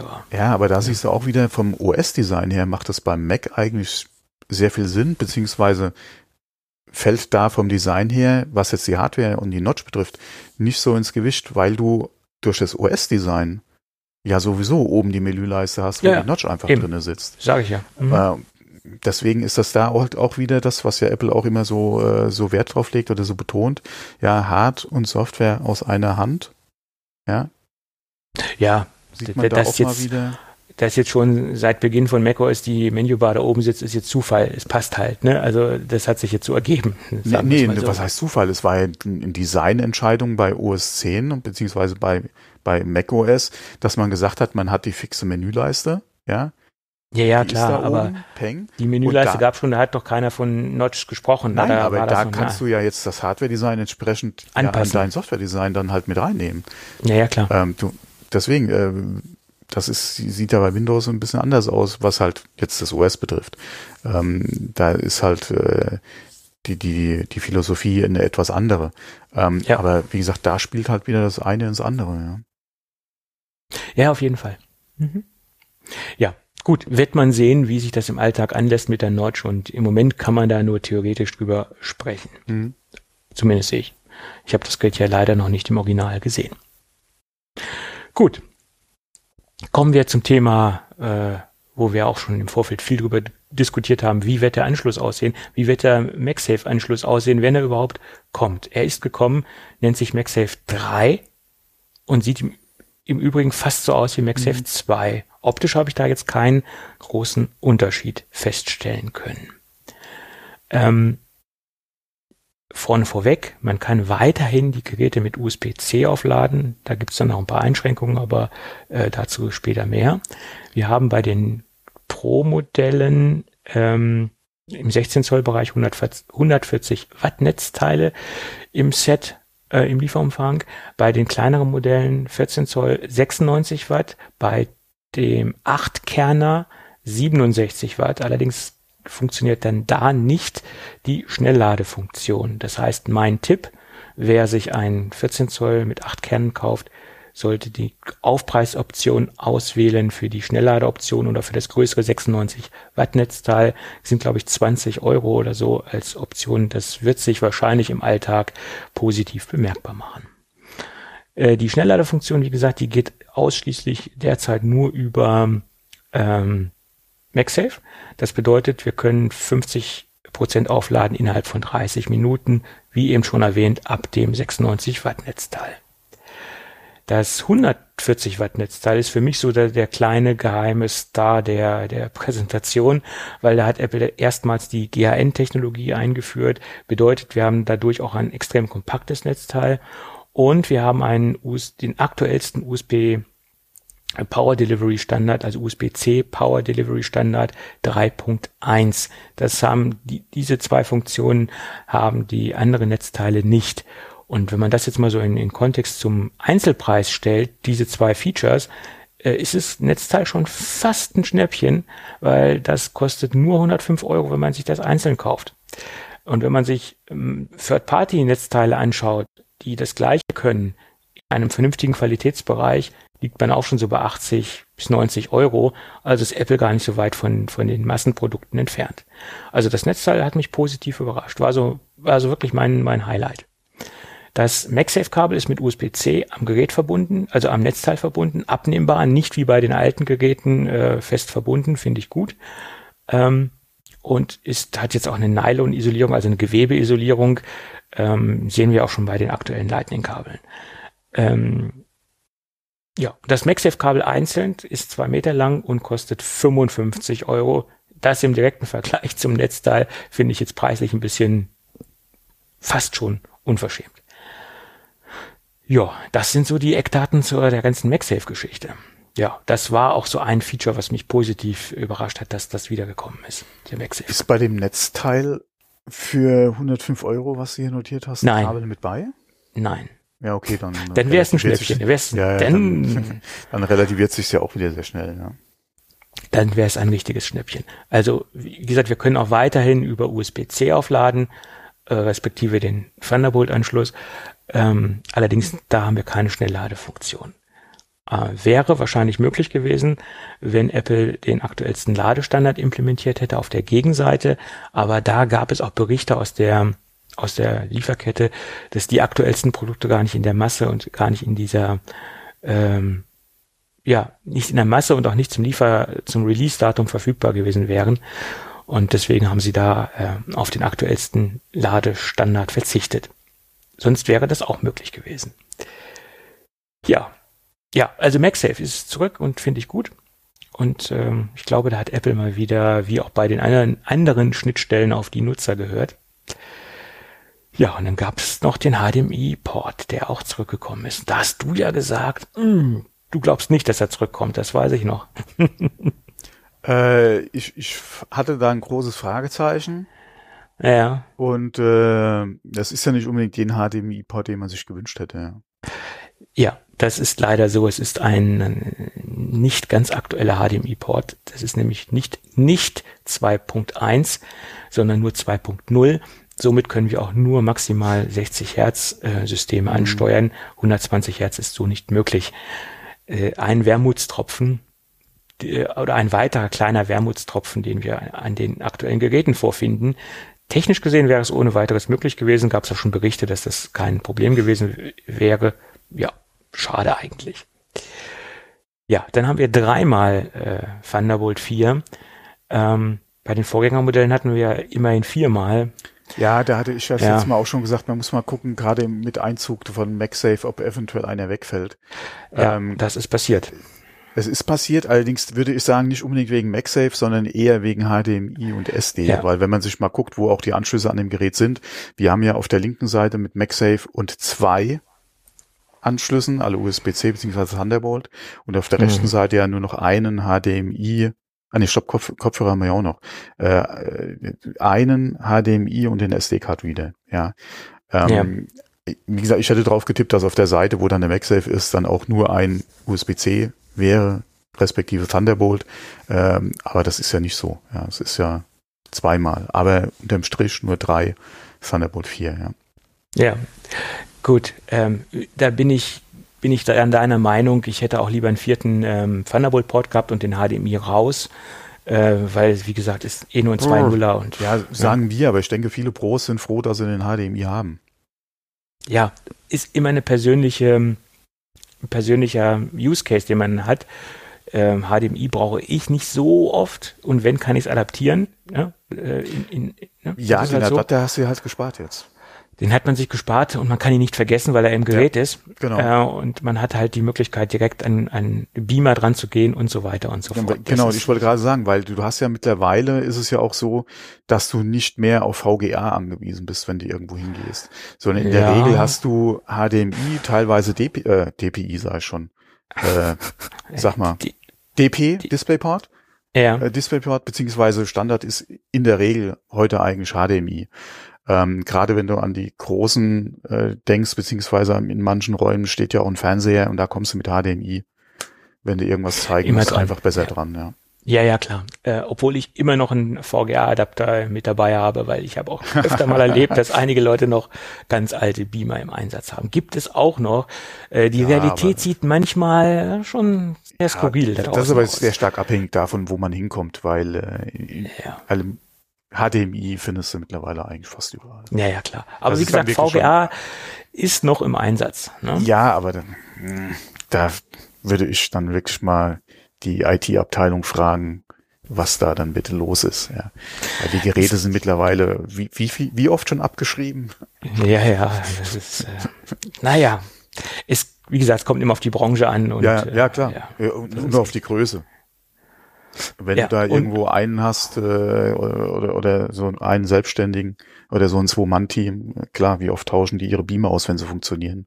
Ja, ja. Und wie oft brauchen sie den Beamer, ist auch die Frage. Das kommt ne? noch dazu. Das ja. kommt Deswegen, noch dazu. Das, das ist ja alles dann ausschlaggebend, wie oft tausche ich ja auch meine Hardware aus. Und ich habe letztens jemanden gehabt, da habe ich gefragt, ja, vielleicht mal über ein Beamer-Update nachdenken. Er sagt, da würde er gern tun, aber ich habe noch zwei Ersatzlampen, die noch nicht aufgebraucht ja. sind. Was soll ich damit mhm. machen? Okay. Ja, ist ein Argument, kann ich verstehen. Ja, überleg mal, was die Lampen gekostet haben. Ja. ja, eben, die waren ja noch recht teuer, ne? Gerade mhm. bei diesen äh, traditionellen Beamer, die noch nicht auf die LED-Technik setzen, äh, da ja. hat man natürlich halt diese Lampen, ne? Also ich denke, da macht es auch keinen Sinn, da eine Lampenbevorratung zu fahren, jeweils nicht mit zwei. Also dass man vielleicht eine hat, ja, aber gleich zwei, das Ja, die waren wahrscheinlich irgendwann mal im Angebot und da hat man halt zugeschlagen, ja. Ja, ja, klar. Gut, es geht weiter mit dem 3,5 Millimeter Klinke-Stecker mhm. oder Buchse, ist ja kein Stecker. Der hat jetzt einen Vorverstärker oder hat jetzt einen Verstärker eingebaut und kann dementsprechend auch mit hochohmigen äh, Kopfhörern klarkommen. Also das sind auch Kopfhörer, die meistens im Profi-Einsatz äh, unterwegs sind. Ähm, bei Dynamic DT 77 oder 770 äh, ist zum Beispiel ein Beispiel, ist zum Beispiel ein Beispiel, toller Satz, ist ein Beispiel dafür. Ähm, ja, also da haben wir einen kleinen Verstärker eingebaut. Finde ich gut. Das sind so die Kleinigkeiten, die das Ganze natürlich ausmachen. Beim nächsten Punkt sieht es ein bisschen anders aus. Ähm, da hat man ja schon gemunkelt, ja, äh, oder da haben sich viele Leute die Frage gestellt, SD-Kartenslot äh, schön und gut, was äh, unterstützt das Ganze? Viele haben natürlich schwarz gemalt, das Ding unterstützt noch nicht mal UAS 2. Äh, es unterstützt UHS-2 aber etwas abgespeckt.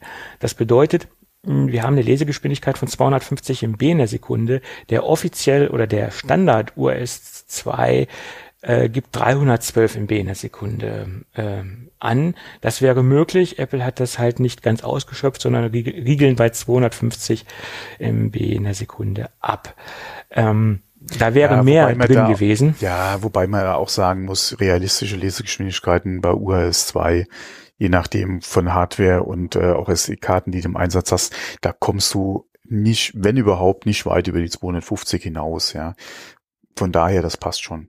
Also das Größte, was man derzeit erreichen kann, das sind dann High-End-Karten, was so gemessen wird, sind so 270 MB in der Sekunde. Ja, aber, aber dass man auch in einem Preis, in einem ganz anderen Preisbereich mhm. unterwegs. Dazu muss man sagen, dass die UAS 2 Karten derzeit nur maximal bis 256 Gigabyte gehen. Alles, was darüber hinaus ist, kann diesen UHS 2 Standard gar nicht abbilden zurzeit. Mhm. Man hätte natürlich auch locker den UAS 3 Standard reinbauen können. Die, dieser existiert schon sage und schreibe seit, dem Jahre 2017. Da hätte man eine theoretische ähm, Datenlesegeschwindigkeit ähm, von 624 MB, warum jetzt 23 steht, weiß ich nicht, sind aber 24 MB in der Sekunde erreichen können. Und ich finde, gerade wenn man so Geräte ein bisschen zukunftssicher gestalten möchte und dass die Kunden es vielleicht auch mal ein bisschen länger einsetzen, sollte man immer den latest den, den letzten Standard verwenden. Gerade da man ja interne Cardreader ganz anders anbinden kann, als wenn man mit externen Cardreadern arbeitet. Da hat man ja ganz andere Anbindungsmöglichkeiten. Weiß aber okay. Auch, es gibt ja auch für Thunderbolt schon was. Ja, gut, da ist man aber dann auch im höheren Preisbereich, wenn man Thunderbolt ja, ja. Card Reader nimmt. Ne? Klar gibt's das. Ähm, würde ich auch jedem empfehlen, der exzessiv mit SD-Karten arbeitet, da sich einen ordentlich schnellen SD-Card Reader zu suchen und zu nehmen, äh, weil das kann viel Zeit ersparen. Und auch da hat Apple irgendwie auf die Community gehört, kann man sagen, der SD-Card Reader ist weg, auch wenn viele sagen, es, der SD-Standard ist ein Standard, der sich langsam verabschiedet. Das sehe ich ganz anders. Ähm, ich glaube, die Leute, die das sagen, die haben immer nur so Teilblicke auf die ganze, auf die ganze Szene und wieder so, so, so Bubble-Blicke. Aber geht man mal in die breite Masse, findet man da draußen eine ganz andere Realität vor. SD-Karten werden eingesetzt ohne Ende von, von, von der Raspberry Pi Community, die ihre Karten neu beschreiben für die Raspberries, bis zu ähm, die, Leu die Leute, die mit Audiogeräten unterwegs sind oder Audiorecordern unterwegs sind, Field Recordern unterwegs sind also und da Audioinhalte aufnehmen. Ich denke, da sind noch mehr Leute, die mit Audio, alle auf SD Audio aufzeichnen, als mit ihrem Raspberry Pi arbeiten. Das ist mir jetzt nur so eingefallen als ja, Beispiel, ja, ja, wer alles nee, mit ähm, SD-Karten unterwegs ist, weil ich da so, so ein paar, ich sag's mal jetzt ganz polemisch, ein paar Bekloppte gehört haben, die gesagt haben, SD-Card-Reader ist verabschiedet sich oder der SD-Standard verabschiedet sich. Das sehe ich ganz anders. Was, und soll, denn Leute, bitte, was soll denn bitte den SD-Standard ablösen?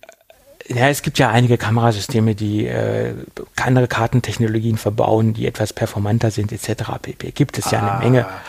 Aber das sind auch, äh, es ist nicht die breite Masse. Die breite Masse setzt immer noch auf SD-Karten. Und nee, wenn man mal guckt, gerade die bekannten Hersteller, die früher auf ihre eigenen Formate gesetzt haben, die sind doch mit in den letzten Jahren mit Geräten gekommen, die ja, wo sie entweder den Sprung auf SD gemacht haben oder aber ein Zweikartensystem an, äh, anbieten. Und da ja. ist die zweite immer eine SD. Ja. Ähm, gerade weil halt Konsumenten gesagt haben, äh, wir haben SD sowieso schon mit anderen Systemen im Einsatz, oder aber die gemeckert haben über die Preise, die sie für ihre proprietären Karten bezahlen mussten. Ähm, so ist es.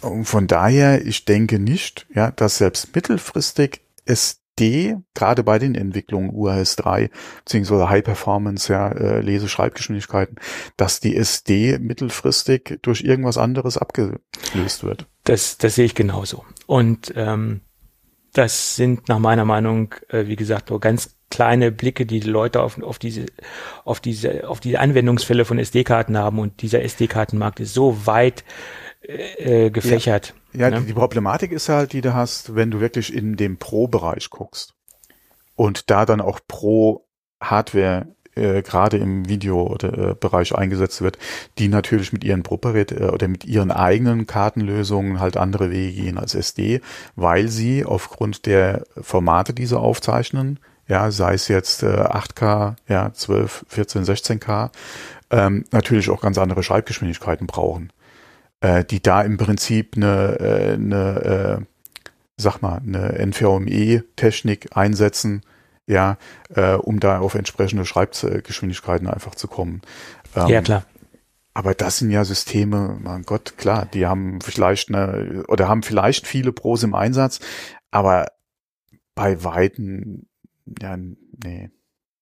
Da bist du ja aber auch im, im Video, ist, ist im High-End-Videobereich und äh, wie gesagt, das Pro-Feld ist ein großes Spektrum. Das fängt bei, bei normalen Fotografen in Anführungsstrichen an, die auf SD-Karten setzen und SD-Karten im Einsatz haben.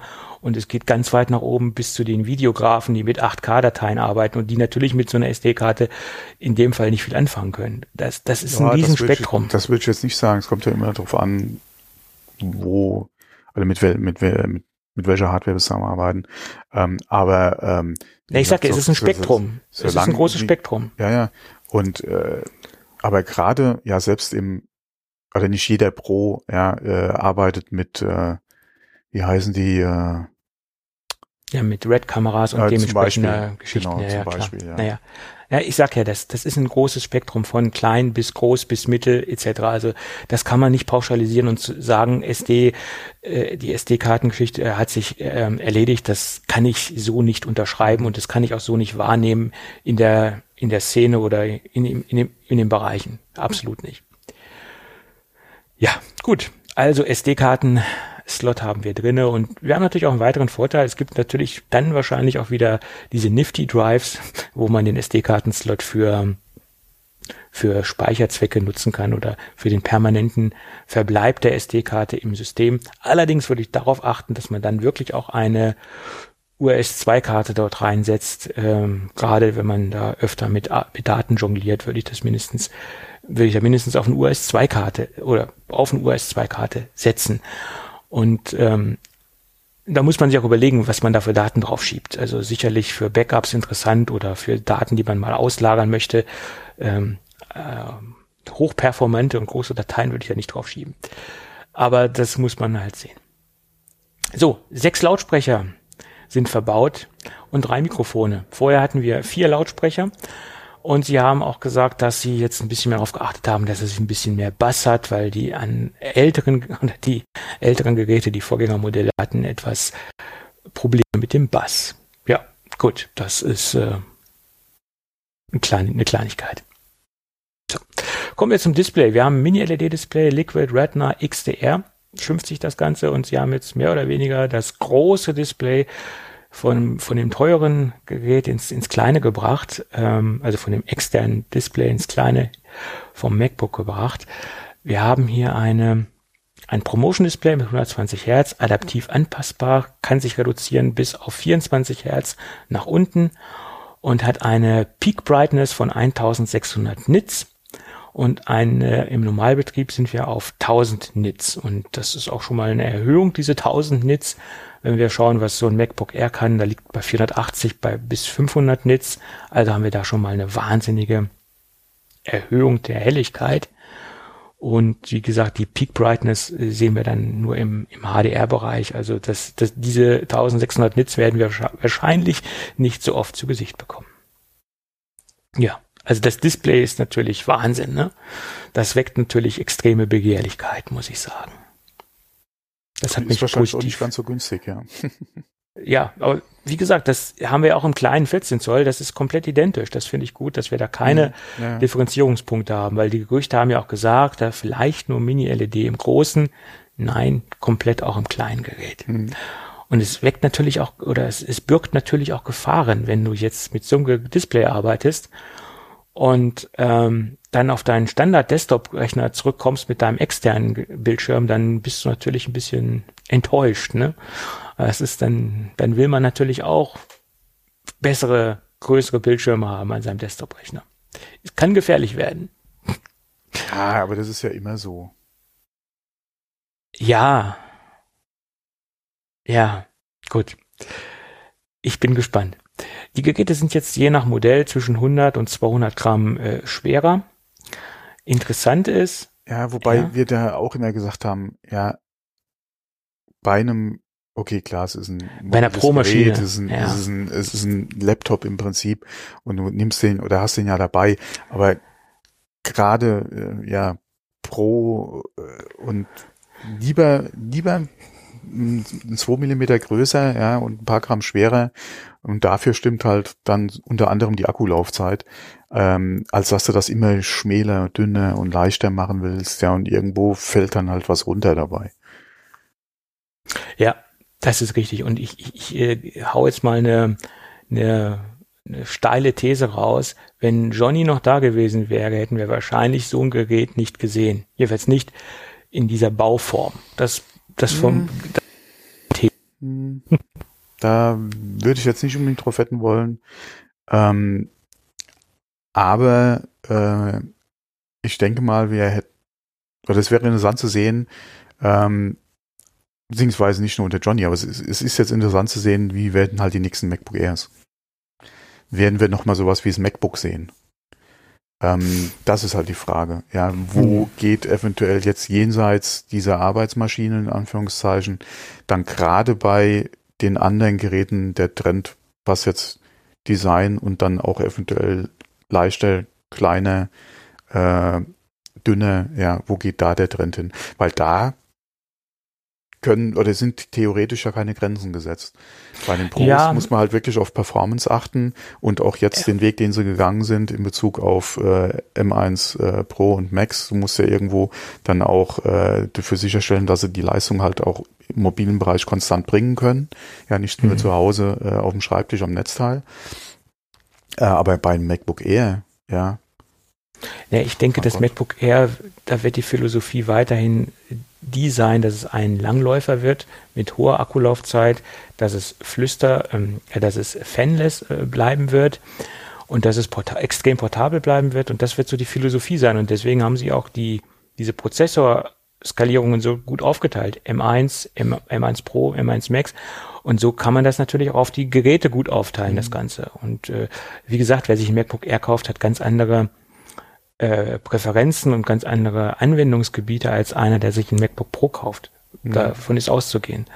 Ne? Und für die tägliche, für die Arbeit ist ein MacBook Air derzeit absolut ausreichend und äh, auch für, ich sag mal, Prosumer ist das schon derzeit noch ausreichend. was? Ein MacBook Air. Ah, da würde ich, für einen Prosumer würde ich das nicht unbedingt jetzt empfehlen wollen. Ja, äh, das ist, wenn ich so höre, wie viele Leute darauf einen Videoschnitt, äh, Videoschnittgeschichten Ja. machen, wie viele YouTuber das derzeit machen. Ja klar, Schon, äh, können ja. sie gerne machen, aber äh, gerade wenn du halt professionell damit arbeiten willst und äh, quasi dein Geld mitverdienst, würde ich Video nicht auf dem Ja, schneiden wollen. Außer das wäre halt wirklich meine portable Lösung, ja, äh, für den Notfall. Ja, im Moment hatten wir ja nichts anderes. Ja, das, das sagen wir Im, immer. im, Wir im, hatten im früher ja Silicon-Bereich. nichts. Ja. Im Silicon-Bereich hatten wir ja nichts anderes. Wir mussten ja letztendlich, wenn wir mit Silicon unterwegs sein wollten, äh, ein M1 äh, MacBook Pro nehmen oder ein M1 MacBook Air nehmen. Und das war ja das, was wir nehmen konnten. Und jetzt haben wir Ah, natürlich ganz andere apropos. Möglichkeiten. Apropos, das äh, 13er haben wir nach wie vor. Also wer noch Das wird- Bock auf eine Touchbar hat, Ja, wer darauf Bock hat und äh, wer sich das antun möchte, gerne. Würde ich allerdings persönlich nicht empfehlen, das zu kaufen, weil ich davon ausgehe, dass das Gerät mittelfristig rausfallen wird. Also, das ist mein Die Frage ist, wird das 13er Pro nochmal ein Update bekommen, äh, um preislich halt äh, ein attraktives Einstiegsmodell zu haben? Wage ich oder hätte ich jetzt Bauchschmerzen mit auf diesen, auf das zu setzen? Was ich mir, klar, würde ich mir wünschen, dass das 14er nochmal günstiger im Einstiegspreis wäre, vielleicht gerade halt auch wieder diese Grenze unter 2000 Euro hätte, ja, weil 2000 nee, was ist es, 2250, glaube ich, fängt's an, macht mir schon ein bisschen Bauchschmerzen. Also für ein, für ein kleines, in Anführungszeichen, macht das mir schon Bauchschmerzen. Da finde ich den Preis vom 13er, ja, der ja irgendwie unter 1700, glaube ich, liegt. Oder sogar unter 15, kann das sein? Als Einstiegspreis? ich, ich weiß es nicht. Ich habe nur die aktuellen Preise Ähm, von den. Ich glaube, das liegt den- sogar Mhm. aktuell unter 1500 vom Einstiegspreis her. Das ist halt so ein Ding, wo ich sage, okay, ja, das äh, tut zwar immer noch weh, aber es ist ja ein Mac, ja, es ist ein Pro, ähm, es ist Apple Silicon, ja, ist okay. Aber der Einstiegspreis um 14er, das ist, der macht mir schon riesen Bauchschmerzen. Wenn der nicht Ja. so, also wie gesagt, hätte der bei 1900 angefangen, plus dann Mhm. halt nochmal die Extras, die man gerne hätte, ja, Ja. hätte ich vielleicht sogar schon bestellt. Aber ein Einstiegspreis von über 2000 Euro ähm, plus dann nochmal, ja, du willst ja dann eine größere SSD drin haben. Ja, du willst ähm, vielleicht das ein oder, oder ja, du willst vielleicht dann doch 32 anstatt 16. Ja. Und da kommst du halt in Preisregionen, da, das tut schon sehr weh.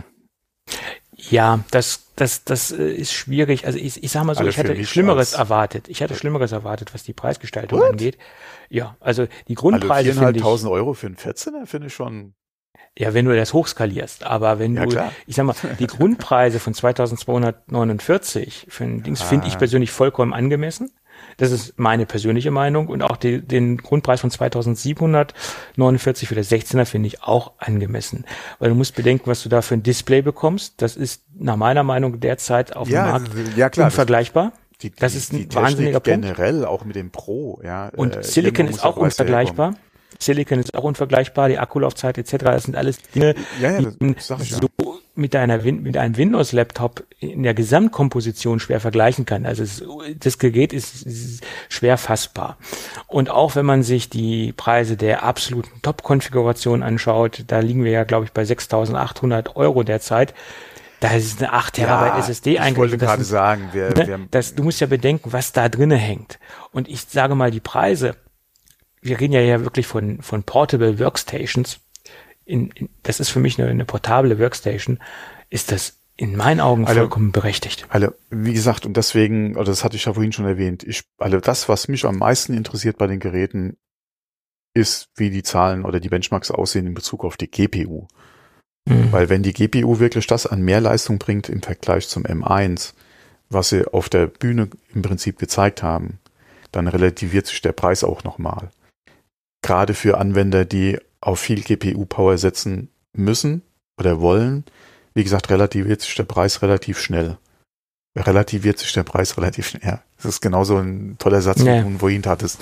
Ähm, ja, wie gesagt, dann kommt ja auch die Preisdifferenz gerade zum 13er dann nochmal ähm, ähm, oder äh, ähm, wie, wie soll ich jetzt sagen, dann äh, dann weiß man auch, wo, wo die Preisdifferenz herkommt, weil du kriegst ja nicht nur das mehr an CPU-Leistung, sondern das wesentlich mehr an GPU-Leistung gerade auch nochmal beim Max, ja, dieses Plus an GPU-Leistung. Äh, aber das ist halt momentan noch das, das Fragezeichen, weil zeigen können ja viel, ja, in, in ihren Charts. Es ist halt wirklich die Frage, was kommt letztendlich bei mir auf dem Schreibtisch halt an. Ähm, und das ist halt das Spannende für mich momentan. CPU, da haben sie gezeigt, was sie können mit dem M1. Ähm, die Frage ist halt jetzt wirklich, was können sie in der GPU? Ja, und dann klar. ist das auch eindeutig, haben wir jetzt gesehen. Ja, sie fahren definitiv, ja, auch was das die, die äh, den M1 Pro zum M1 Max dann zeigt und mit der Anzahl der GPU-Kerne, die sie dann anbieten und da ja dann auch das mehr an Grafikpower ja dann über die CPU ja oder über das nicht die CPU, aber über den, den äh, über das Gesamtpaket halt anbieten, ähm, zeigen sie ja auch, dass sie halt gerade was AMD betrifft, ja, der die ja schon lange raus sind, äh, was, nee, äh, Nvidia betrifft, die ja schon lange raus sind aus der Geschichte, auch gerade AMD, dass sie halt da ihr eigenes Paket machen wollen, dass sie nicht mehr auf Third-Party dezidierte Grafikkarten setzen wollen, sondern ihre eigene GPU haben im Chip. Ähm, da, wie gesagt, bin ich gespannt, gerade auch in Bezug auf den Mac Pro, der dann garantiert nicht die Schiene fährt und dann nochmal AMD-Karten reinsetzt. Da bin ich dann halt äh, echt gespannt, ja, wie die mhm. GPU-Leistung jetzt in dem Fall aussieht, ja, gerade im Vergleich zum M1.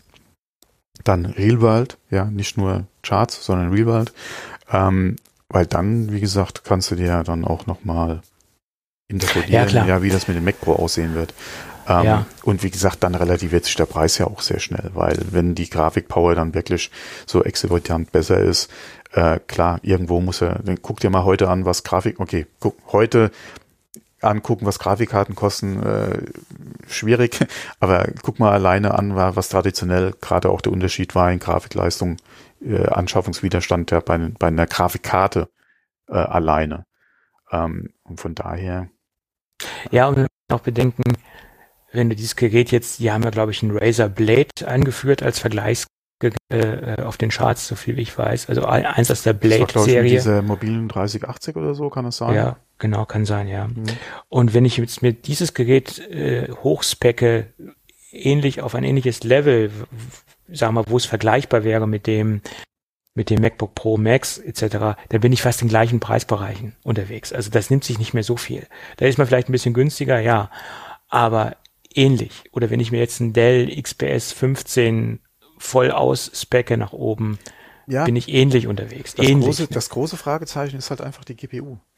Ja, eben, das ist, das wird man sehen. Ja. Und wenn sich das alles so bewahrheitet, wie das Apple ge gezeigt hat, und davon ist auszugehen, weil normalerweise stapelt Apple, was solche Performance-Werte angeht, immer ein bisschen niedriger. Und die allerersten äh, Geekbench-Werte, die wir vorhin ja vorgelesen haben, die zeigen ja auch, dass Apple da keinen Schmarrn erzählt hat.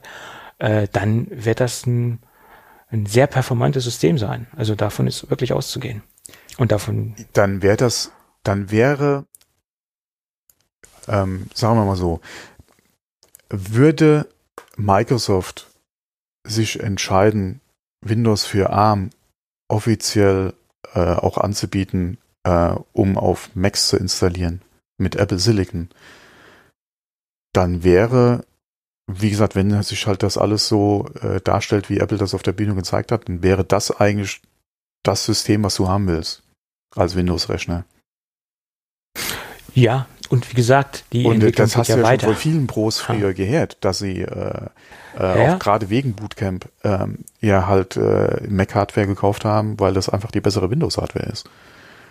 Ähm, klar kannst du da wieder anfangen zu diskutieren, äh, AMD, Grafik, bäh, alle früher auf den Intel-Maschinen äh, im Vergleich zu Nvidia und bla bla. Ja, aber da muss man auch mal gucken, die Nvidia-Mobillösungen waren ja nicht eins zu eins die Desktop-Chips, die sie in, äh, äh, früher in den äh, Laptops im, im Einsatz hatten und hei- heute ist es ja auch noch nicht so, dass du wirklich 3080 Power in einem 3080 Notebook kriegst. Ja, ähm, von daher, äh, wie gesagt, viele Pros haben ja dann der beste Windows-Rechner, den du kaufen kannst, ist, ist ein MacBook Pro. Ja, ähm, äh, deswegen sind, glaube ich, auch viele froh, ja, dass Apple mit Silicon halt äh, jetzt ein System hat, auf dem Windows ohne weiteres so nicht mehr läuft. Ähm, weil sie sich ja dann auch noch stärker mit der Hardware vergleichen müssten oder den Vergleich gefallen lassen müssten. Hm. Äh, ein M1 Pro oder gerade ein M1 Max, ja, im Vergleich zu äh, den mobilen Lösungen von AMD und von Intel und dann auch, wenn, wie gesagt, die GPU, das Versprechen von Apple in Bezug auf GPU-Leistung, wenn das wirklich stimmt, ähm, wie warm sich dann auch gerade Nvidia in dem Bereich anziehen müsste, ja. Ähm, also ich denke, da sind Intel, AMD und auch Nvidia äh, nicht böse drum, ja, dass da im Prinzip eine OS 10 drauf läuft. Das ist und so. du halt und diese Hardware auch nur in Apple Hardware ja, kaufen das kannst. ist, das wollte ich gerade sagen, weil das ist da, ich glaube, da kann sich äh, Intel im Moment glücklich schätzen, dass Apple diese Prozessoren nicht extern verkauft und jetzt anderen Anbietern ähm, äh, verkaufen möchte und Preis äh, anbietet. Weil dann hätte Intel wirklich ein Riesenproblem, wenn Apple diese Prozessoren ähm, weiterhin verkaufen würde als Einzelchip, dann wäre es richtig problematisch. Ja. Das ist äh, für Intel Gott sei Dank nicht der Fall. Aber Intel hat, denke ich, jetzt auch schon genügend Probleme, egal ob sie die Prozessoren einzeln ja, verkaufen der Chipmarkt oder generell nicht. hat, äh, hat genügend Probleme. Ja. Das ist ja nicht nur Intel mit Ja, ja, ihren äh, 486, alle x86 ja, oder Ja. AMD Mhm. mit den äh, entsprechenden mit den Chips, sondern generell haben wir da ja ein Problem. Ähm, aber ich denke, ja, ich denke auch, dass, äh, dass Intel da äh, versucht, Einfluss bei Microsoft halt au- auch zu nehmen, was Windows betrifft. Ja. Gerade äh, die komplette, also Windows auf ARM. Also es ist ja nicht nur, dass es dann auf äh, auf Apple Silicon laufen soll, sondern Windows on ARM ist ja auch oder wird ja auch von von äh, von äh, Microsoft vorangetrieben. Ich denke, dass da dass Intel da ja mittelfristig, ja eher langfristig äh, ein Problem bekommen kann. Nicht, dass es bekommen wird, weil es ist ja noch Zeit. Ja, sie können da ja viel noch machen. Ähm, aber dass sie da ein Problem bekommen können. Ja. Und das Problem wäre garantiert ähm, oder würde sich früher manifestieren, beziehungsweise wäre gravierender, wenn ohne weiteres Windows auf aktueller Apple-Hardware laufen würde. Ja, Da hätten sie, dann wäre das mal, mehr ein, Druck. ein Beschleuniger auf jeden Fall, keine, keine Frage. Und äh, natürlich kennen wir nicht die, die komplette Roadmap von Intel, äh, die, sie, die, die vorliegt. Äh, wir wissen nicht, wo der Hase hinläuft. Sie haben ja vor ein paar Monaten oder vor, ja, vor ein paar Wochen, ein paar Wochen so ein bisschen was rausgehauen, wo es so grob hingehen wird.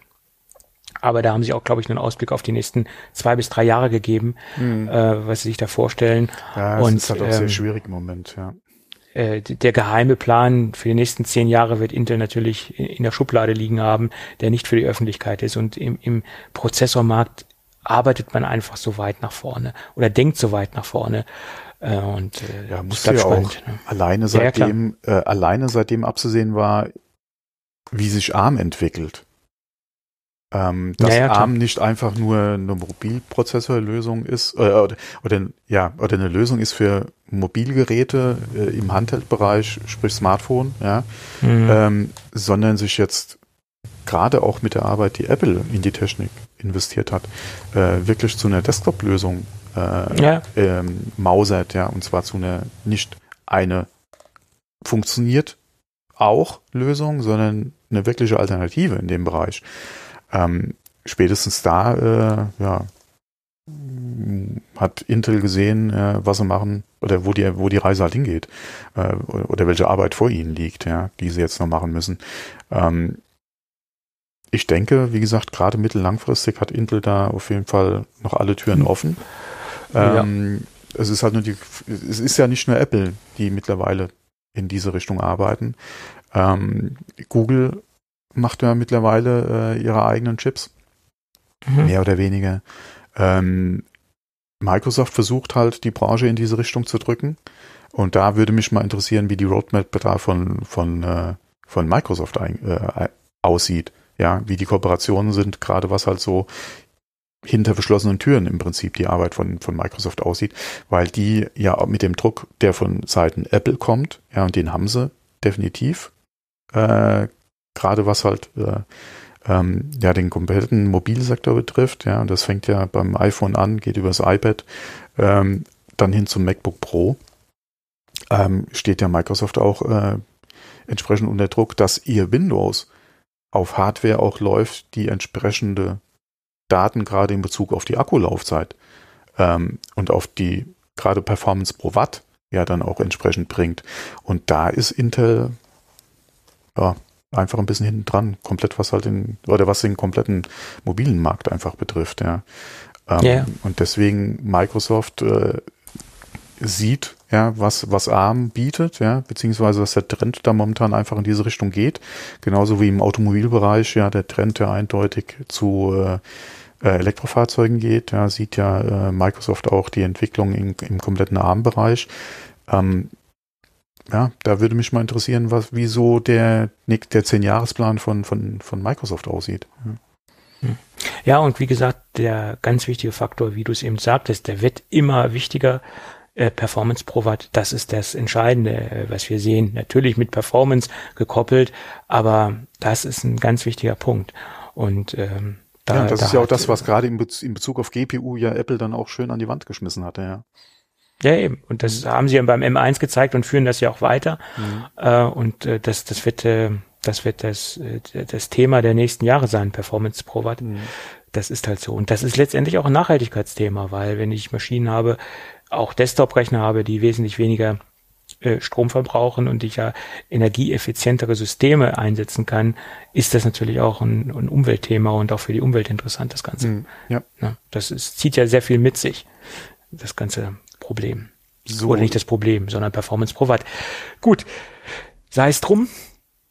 Schönes Gerät und wir haben ja, jetzt, denke ich, schöne Geräte. Vor allem das wirklich das 14er und 16er bis auf so, ja, so Kleinigkeiten halt, äh, dasselbe Gerät sind, ja, weil ich hatte ja noch Bedenken, gerade was die Anschlüsse betrifft, was den Prozessor betrifft. Ähm, was hätte auch sein können, ist, dass der Pro ein 14er Prozessor ist und dass der Max ein 16er Prozessor ist, wäre ja auch eine Möglichkeit zum Beispiel gewesen. Ähm, mhm. Du hattest ja, oder wir hatten ja nach der, äh, nach dem Event ja kurz nochmal Kontakt, ja, wo, wo es ja dann auch um die Geräte nochmal ging, wo du mhm. äh, ja auch gesagt hattest, hier den Max gibt's nicht im 14er, ja, äh, ja, ich, das sah auch erst so aus, gebe ich zu. Ich habe ja, aber dann deswegen, das waren ja auch alles so Bedenken, die man im Vorfeld hatte, ja. Oder ja, ja. hatte ich ja auch angesprochen. Anschlüsse, Prozessor, Display, ähm, dass die Geräte halt jetzt wirklich so kamen, macht es einen nicht unbedingt einfacher. äh, die Entscheidung, also mir würde es die Entscheidung schon einfacher machen, weil ich dann zum 14er einfach tendieren würde. Ähm, da ist halt wirklich die Frage jetzt, ähm, ist das von der Technik her, sprich für mich dann GPU-Leistung äh, im Vergleich zum M1 äh, etc., Real World, ja, äh, Performance, ähm, rechtfertigt das den Preis? Ähm, das ist halt so bei mir die Frage, ja, ähm, aber ansonsten ist im Prinzip die erste Entscheidung erstmal Display. Und der Anschluss, ja. der Prozessor, das, äh, alle Displaygröße, nicht die Displaytechnik, sondern die Displaygröße einfach. Und ja. nicht die Anzahl der Anschlüsse. Der Prozessor, der drin steckt. Ja, äh, die Technik, äh, die Technik, die im Display verbaut ist. Das kann man im Prinzip außen vor lassen, ja, und entscheidet sich dann wirklich für die, für die Gerätegröße im Prinzip. Und das ist halt wirklich toll. Ja, ja das ist richtig. Und ähm, Ja, ich, ich sag's mal, ich musste meine Pläne zwangsläufig umwerfen. Es kam kein Mac Mini. Das ist halt so. Ja, das äh, ist ja auch da bei mir das verschiedene Thema, ja. Vermutungen. Ich gehe davon aus, dass es einfach das, die Chip-Problematik ist. Apple hat nicht genügend Chips, um das Ganze auch noch in einen Mac Mini reinzubringen zum jetzigen Zeitpunkt. Und die MacBook Pros sind einfach die umsatzstärksten Macs, ja. die Apple hat. Und das ist die höhere Priorität gerade, bei Apple. Gerade, gerade auf das Update haben ja viele Pros auch gewartet. Absolut, weil man hat ja gesehen, was im M1 möglich ist ja. und da haben halt viele abgewartet, Mensch, nächste Generation, die will ich haben, genau, mehr Arbeitsspeicher hatte, und so weiter. Genau, wir hatten ja auch die Roadmap von Apple, bis wann sie alle umgestellt haben wollen. Wir hatten den Fall, dass ja gerade bei den MacBook Pros ja auch die Intels jetzt noch da waren, um halt nach oben hin das abzudecken. Ähm, deswegen, da haben viele halt einfach drauf gewartet, was macht Apple mit der Umstellung komplett der, äh, der MacBook Pros halt auf Apple Silicon. Mhm. Und da haben sie halt jetzt ordentlich ausgeteilt. Und äh, klar, dass da dann darauf auch das Hauptaugenmerk liegt und dann die verfügbaren Kapazitäten daraufhin dann auch gelenkt werden, ja, vollkommen verständlich. Schade für uns. Ja gut, ich habe jetzt ähm, den Plan umgeworfen. Halt so, ja. Ich habe jetzt ein MacBook Pro bestellt, aber das habe ich auch nur deswegen gemacht, weil ich mein Vorgängermodell, das, das war ja auch noch ein solides Gerät. Ähm, das war das 2090er MacBook Pro 16 veräußern konnte an jemanden, der unbedingt noch Windows laufen lassen möchte. Und für den ist es natürlich ein Top-Gerät, ähm, weil es halt das letzte seiner Art ist mit Intel-Prozessor. Und ich dann letztendlich das Budget, was ich für den Mac Mini eigentlich eingeplant habe, für ein MacBook äh, ausgegeben habe. Und das, was wiederum für, den, für das alte MacBook reinkommt, das lege ich mir dann zur Seite für den Mac Mini. Oder ich sag mal, das ist eine Anzahlung für den Mac Mini. Ich glaube nicht, dass ich dafür einen Mac Mini bekommen werde. Äh, das ist im Moment die Strategie, die ich äh, verfolgt habe. Und ähm, es sind halt sehr viele Gründe gewesen, warum ich jetzt äh, zugeschlagen habe. Das Display, die neuen alten, die neuen alten Anschlüsse äh, und das, das Gesamtkonzept, weil sie haben ja das MacBook komplett neu umgekrempelt. Also da haben sie ja nichts mehr aufeinander gelassen und sie haben ja alles neu gemacht. Ja, und das hat halt dazu geführt, dass ich mich dann für einen 16 entschieden habe, in der kleinsten Ausstattung, außer Arbeitsspeicher, da habe ich dann mir die 32 Gigabyte gegönnt. Sonst ist das das Base-Modell, das die, die, der Pro-Chip und wie gesagt die 32 Gigabyte RAM-Option. Hätte es für diese Prozessorarchitekt, äh, Prozessor-Skalierstufe äh, 64 gegeben, hätte ich wahrscheinlich sogar 64 Gigabyte genommen. Weil ich bin der Meinung, Arbeitsspeicher ist das, was man am meisten benötigt für den Daily-Einsatz, wenn man Heavy Multitasking macht. Ja, aber da solltest du mit deinen 32 auch sehr gut hinkommen. Ja, das ist, man muss es ja auch im Kontext zum M1 sehen die gehen ja anders mit dem Speicher um als früher mit, den, mit der Intel-Architektur, muss man ja auch sehen. Ne? Das ja, ist halt ist, so. Man muss es auch im Kontext zum Arbeits- äh, oder zum Einsatzzweck sehen. Hast du in der Vergangenheit jemals 64 Gigabyte Speicher gebraucht? Oder wärst besser bedient gewesen mit 64 Gigabyte Speicher? Ich habe das am Desktop öfter mal benötigt, das bei gewissen Aufgaben, aber nicht mobil ich, ich wollte gerade sagen, mobil. Wenn du den natürlich als Desktop-Ersatz nutzen würdest, wäre es ja auch wieder eine andere Frage. Nein. Aber gerade auch im Ersatz, äh, wie viel hatte dein, dein 16er gehabt vorher? 32. Deswegen ja. habe ich mich auch wieder für 32 entschieden. Ja, deswegen, das war wenn damals, du mit den 32 bis jetzt sehr gut hingekommen bist und keinen Fall gehabt hattest, wo 64 wirklich zwingend irgendwie jetzt mal not, äh, nötig gewesen wären, okay, dann hätte man nochmal sagen können, hm, aber so hast du ja die Erfahrung auch gehabt, ja. Was, was, und äh, unter dem M1 und mit äh, den, mit dem aktuellen OS kannst du ja eigentlich mit den 32 nur besser fahren. Hoffentlich. Ja, ähm, ich denke immer ein bisschen langfristiger letztendlich und ähm, ich gehe davon aus, dass ich das Gerät ein bisschen länger behalten werde als, äh, ja, aber als das letzte. Gott. Ne? Wie hat Bill Gates, äh, glaube ich, nie gesagt, ja, 64 KB. Ja. ja gut, das waren andere Zeiten, aber naja, ich, ich, ich glaube es, oder ich hoffe, es ist die richtige Entscheidung, die ich da getroffen habe. Und ähm, ich habe auch ja, nicht direkt bei Gott, Apple bestellt. Äh, das hat mir mal wieder gezeigt, Leute, versucht nicht unbedingt mit Biegen und Brechen sofort schnell bei Apple zu bestellen, weil man kann bares Geld sparen, wenn man bei anderen ähm, Anbietern kauft.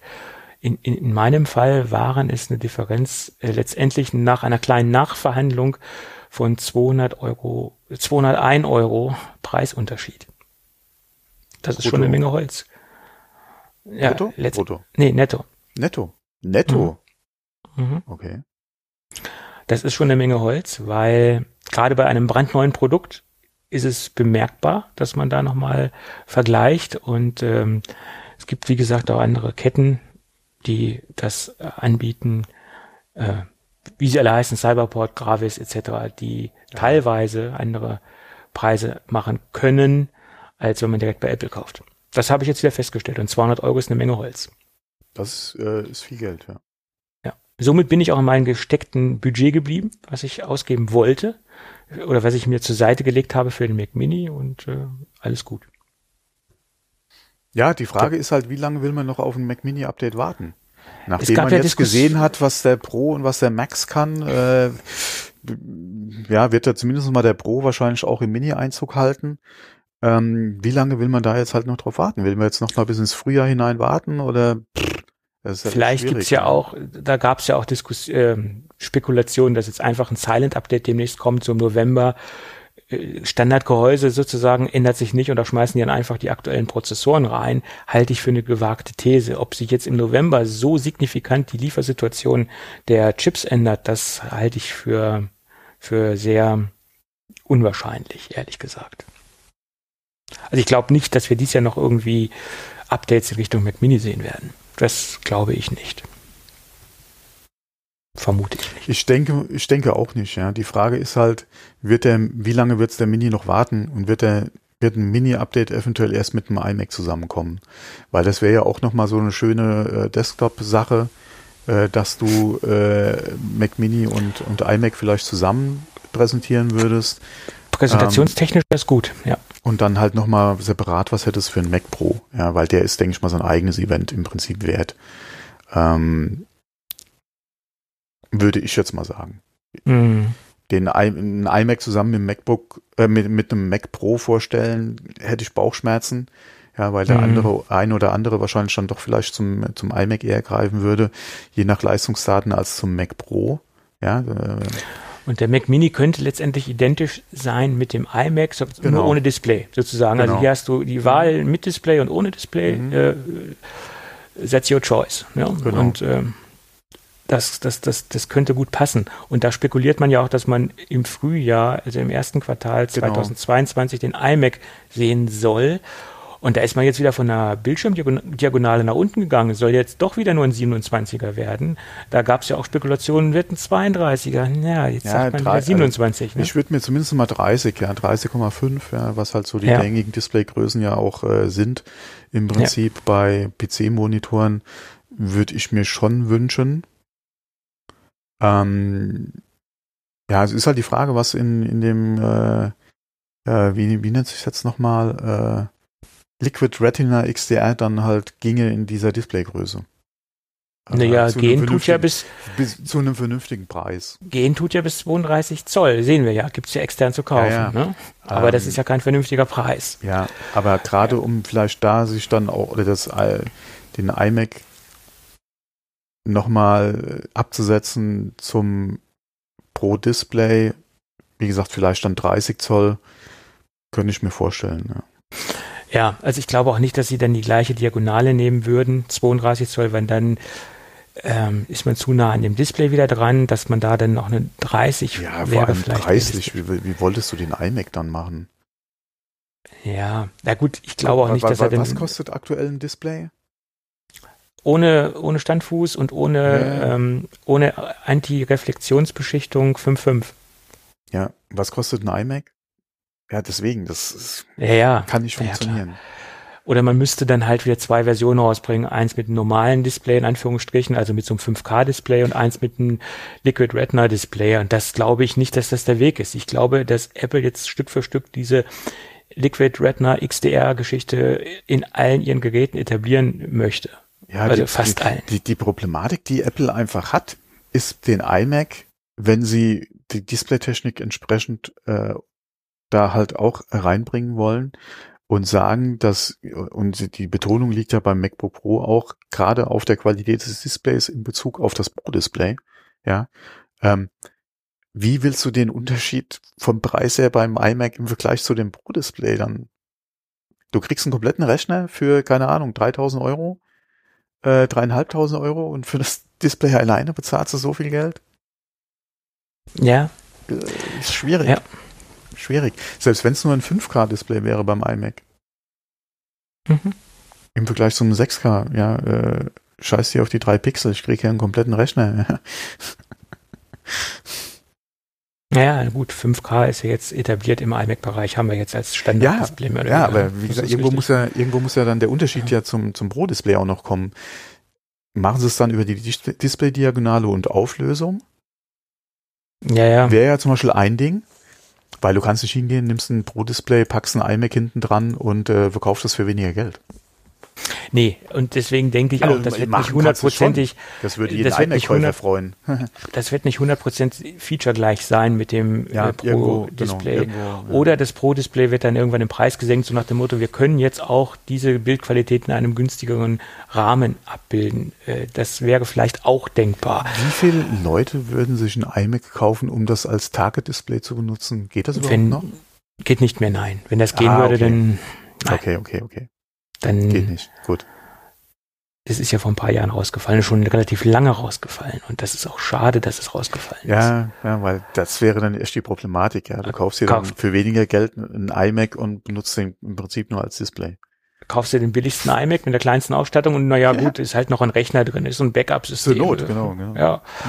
ja. Das ist, es ist schon, ja, aber es ist leider nicht möglich. Auch eine Funktion, die ich mir persönlich sehr stark zurückwünsche. Mhm. Und wenn Apple clever ist und auf, ich meine, sie haben jetzt so oft auf ihre Nutzer gehört, aber ich glaube, sie hören auch nur in den Bereichen auf, auf die Nutzer, wo sie es selbst für sinnvoll erachten und sie erachten wahrscheinlich nicht den Target Display Mode für sinnvoll, auch wirtschaftlich gesehen nicht für sinnvoll. Ich glaube, das würde eine Menge Probleme unterm Strich für Apple geben und äh, wirtschaftlich. Naja, schauen wir mal. Gut. Tja, und dann gab es noch eine Diskussion, die sogar von den Massenmedien aufgegriffen worden ist. Äh, Spiegel Online und wie sie alle heißen, ja. sind darauf aufgesprungen. Und da möchte ich auch noch mal meinen Senf dazugeben. Wie war das, was hast du gelesen, der Eilappen? Der Eilappen, ja, die Idioten, äh, muss ich ganz ehrlich sagen. Also äh, erstens mal, wenn sich so ein ein, ein, ein konventionelles Medium äh, Portal für so solche polemischen Berichte hinreißen lässt, finde ich es schon mal sehr traurig, muss ich persönlich dazu sagen.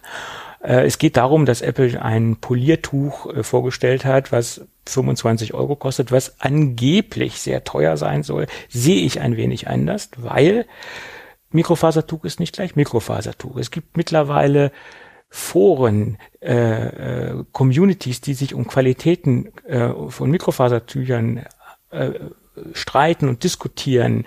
Und es gibt natürlich auch im Mikrofaserbereich extrem große Qualitätsunterschiede. Und ich gehe mal nicht davon aus, dass dieser Eilappen oder dieser Putzlumpen oder wie man das auch nennen mag, die schlechteste Qualität ist und dass Apple da schon was Hochwertiges einsetzt. Und wenn ich mir mal hochwertige Poliertücher, Mikrofasertücher anschaue, liege ich auch um die 15 bis 17 Euro äh, im, im Normalbereich. Und wenn ich jetzt ganz exklusiv nach oben gehe, kann ich auch für 19 Euro was kaufen.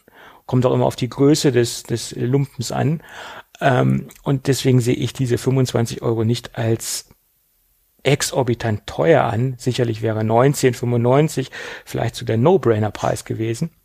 Und wenn man sich die Lieferzeiten anschaut, das Ding ist ausverkauft.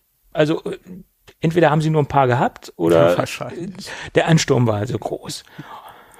Und sicherlich hätten sie diesen Putzlumpen beim MacBook Pro dabei packen können. Ganz früher haben sie es ja auch getan. Ich glaube, es gab mal irgendwelche Geräte, da war so ein kleiner schwarzer war jetzt, glaube ich, kein Mikrofasertuch, aber so ein kleines Putztuch war mal dabei.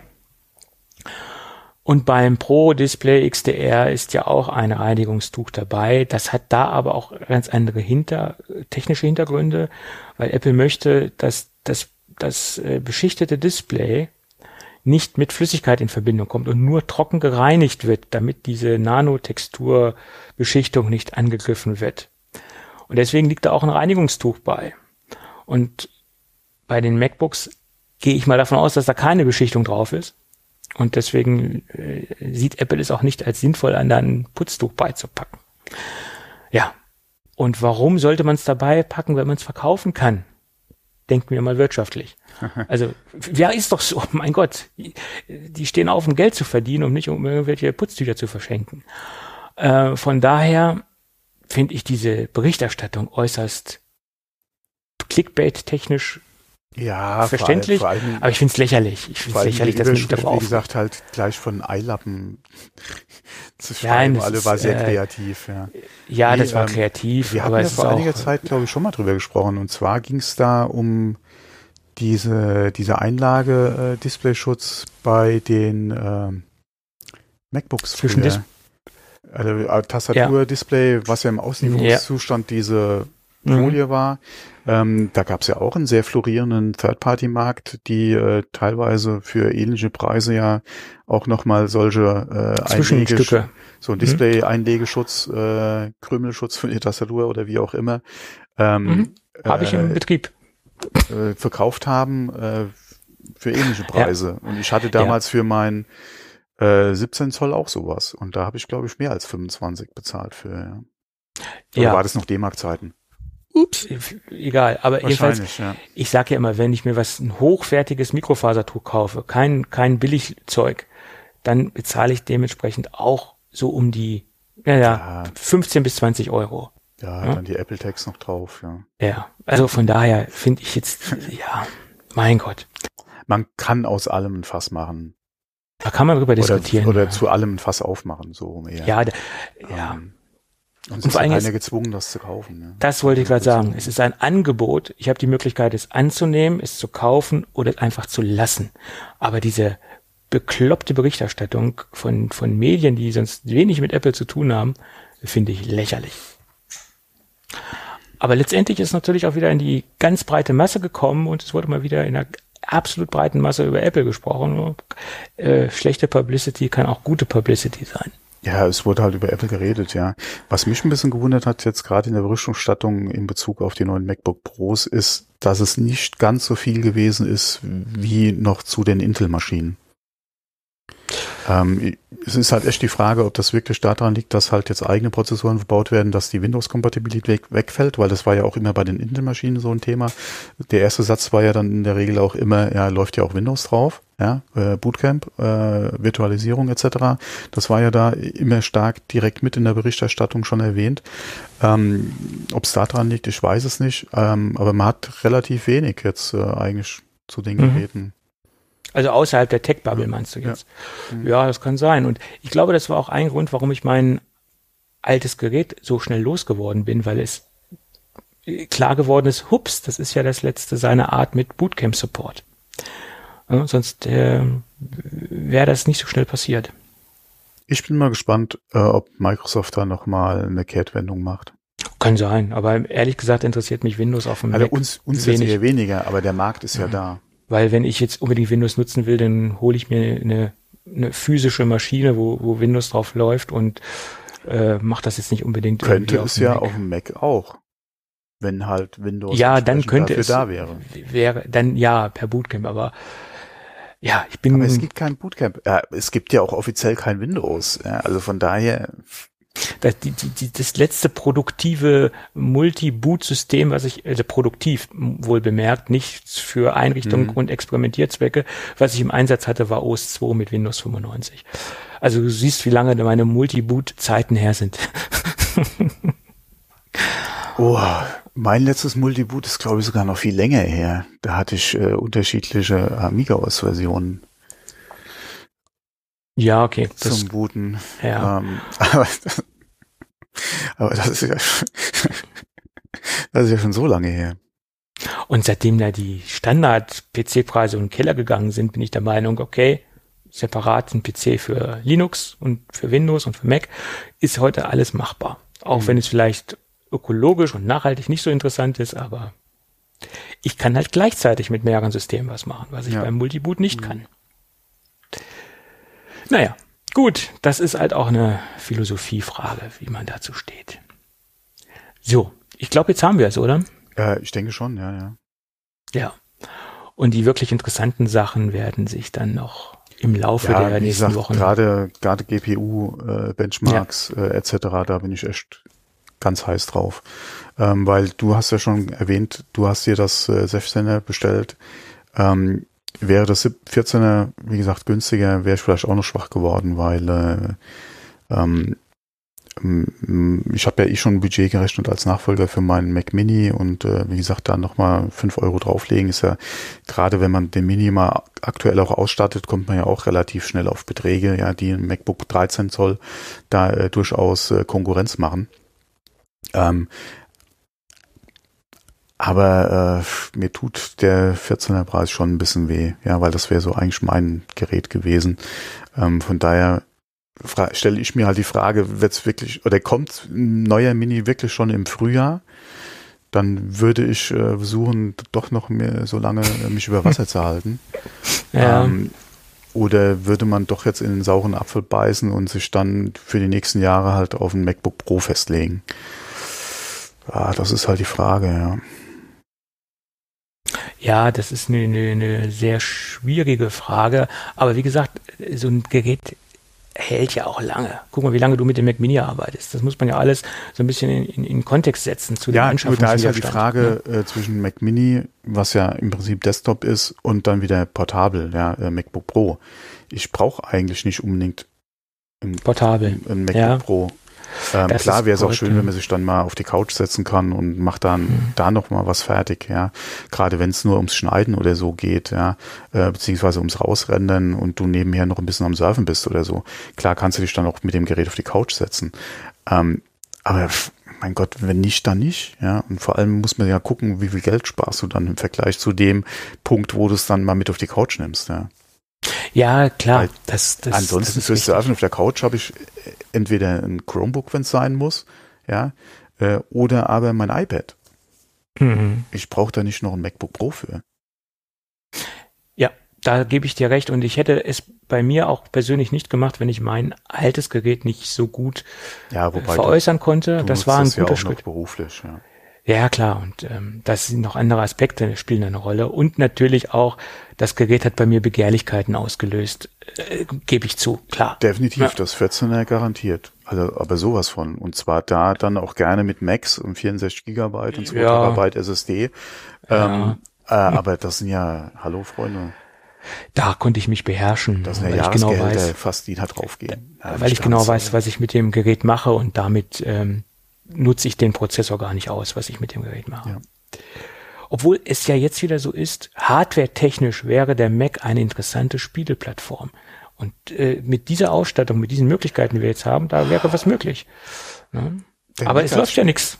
Nee, ich wollte gerade sagen, ja keine nativen du Spiele. Hast, du hast kein Windows, äh, was du installieren kannst. Ähm, und die Frage, selbst wenn du Windows installieren könntest, ja, aufgrund der GPU, die du hast, in die weit hättest du Treiber, die entsprechend funktionieren, beziehungsweise es hat ja keine, äh, selbst wenn du äh, selbst wenn du jetzt äh, zum Beispiel mit Aspire, äh, Aspire ja äh, Anbieter hast, die unter anderem ja auch Spiele nativ auf Mac haben oder du sogar mit Steam eine gewisse Anzahl hast, die Mac-kompatibel sind, ja, falls sie schon die Kompatibilität für Apple Silicon mit äh, oder das Update dann auf Apple Silicon gemacht haben, ähm, da ist halt immer die Frage, ja, der GPU-Unterstützung, wie gut funktioniert ja, ja, das, beziehungsweise wie sind sie halt auf Metal angepasst.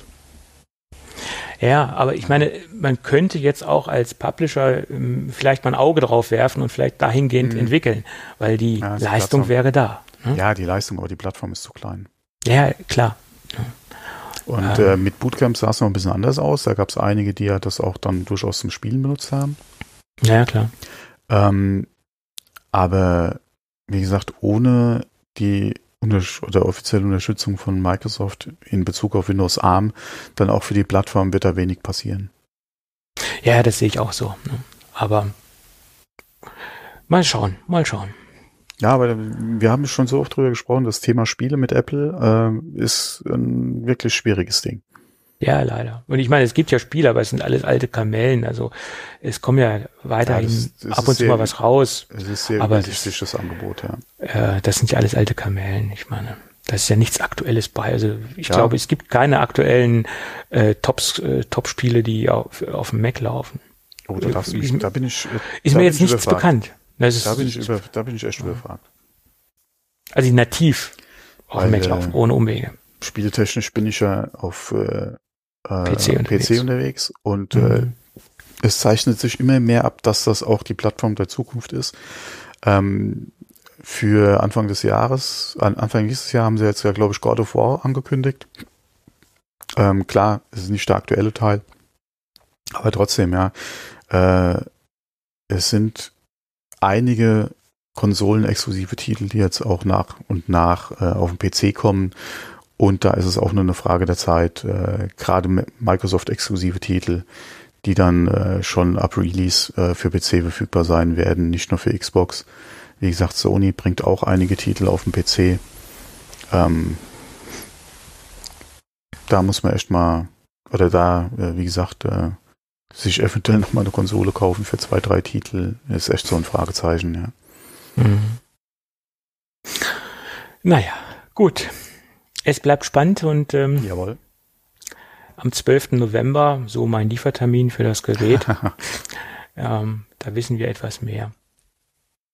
Und es, es war für mich das Event des Jahres. Also das iPhone-Event hat mich nicht so mitgenommen, nicht so begeistert wie jetzt dieses ja. MacBook-Event. Das iPhone war ja eine kleine Weiterentwicklung und okay, aber ja, das war okay, jetzt man wusste, es kommt ein neuer Chip auch ins iPhone, aber da war ja absehbar, inwieweit äh, da halt äh, die Entwicklung sein wird beim äh, M1X, ja, beziehungsweise Pro und Max, was wir jetzt haben, äh, war das ja noch ein großes Fragezeichen. Ja, und die, es gab ja noch Last-Minute-Leaks von Mark Gurman. Der hat ja so zwei, drei Stunden, glaube ich, vor der Keynote gesagt, das Zeug heißt M1 Max und M1 Pro. Äh, da gab es ja noch mal so ein paar Hinweise zu, muss man auch dazu ja, sagen. Wobei da, ne? Leaks am selben Tag sind halt immer so eine Sache. Klar, irgendwo. Äh, ja, ja, klar. Hast du dann. Äh, es sind ja auch nochmal kurzfristig so bunte Bilder von irgendwelchen Mac Minis aufgetaucht, aber das hat sich ja nicht bewahrheitet. War auch wieder nur sowas, äh, ja. so irgendwelche Mock-ups, die da ja. leider nicht gekommen sind oder zum was, Glück nicht was, gekommen sind. Was nochmal interessant wird, ist jetzt halt, wie gesagt, die, das nächste Chip-Update. Ähm, wobei, wie ich hatte es ja schon erwähnt, Mac Pro sehe ich da ein bisschen außen vor. Die Frage ist halt, wie wird wirklich ein M2? Und wenn du wenn wir den, den irgendwann sehen werden, dann haben wir ja auch so den Trend für dann nachfolgende Prozessoren. Dann wird auch die Überraschung nicht mehr so groß sein. Wahrscheinlich, äh, oder werden wir so eine Stufe erreichen wie beim iPhone jetzt.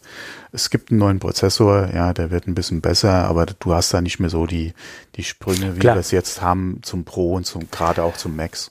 Ja, na, weil irgendwann kannst du auch nicht mehr solche Entwicklungsstufen mhm. durchziehen. Irgendwann ist auch das Limit erreicht. Mhm. Ja, das ist halt so. Und da ja. gehen die Schritte nur noch kleiner voran. Genau. Und ähm, also sehr spannend wird es jetzt nochmal mit Mac Pro. Ja. Aber ja. dann so ein Max, Max, Max. Pro und ob Max. der Mac Pro überhaupt schon auf der M2-Schiene kommen wird, das ist so fraglich, ob die nicht erstmal noch auf diese M1-Schiene setzen werden. Äh, und wie, wie gesagt, ich denke, dass der äh, auch von der Bezeichnung her was anderes sein wird, um den alleine auch schon abzugrenzen und da keinen Bezug herzustellen, ah, der ist ja nur, äh, keine Ahnung, äh, es ist ja im Prinzip nur wieder ein aufgemotzter M1 oder M2 oder so.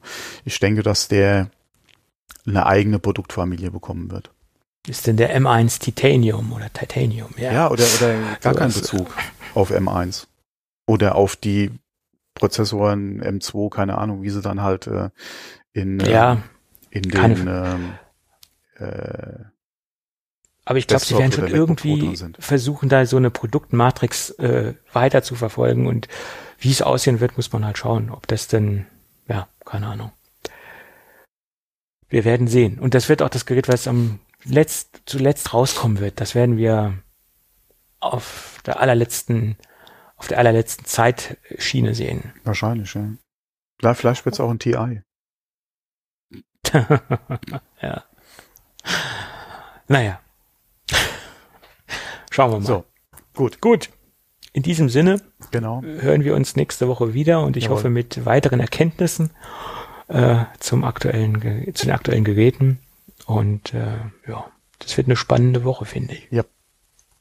Schön, schön. Gut, in diesem Sinne, das habe ich jetzt zum zweiten Mal gesagt, super. Äh, wiederholen macht's auch nicht besser. Äh, wir hören uns dann nächste Woche wieder, wenn alles gut geht. Bis dann. Jo, tschüss. Tschüss.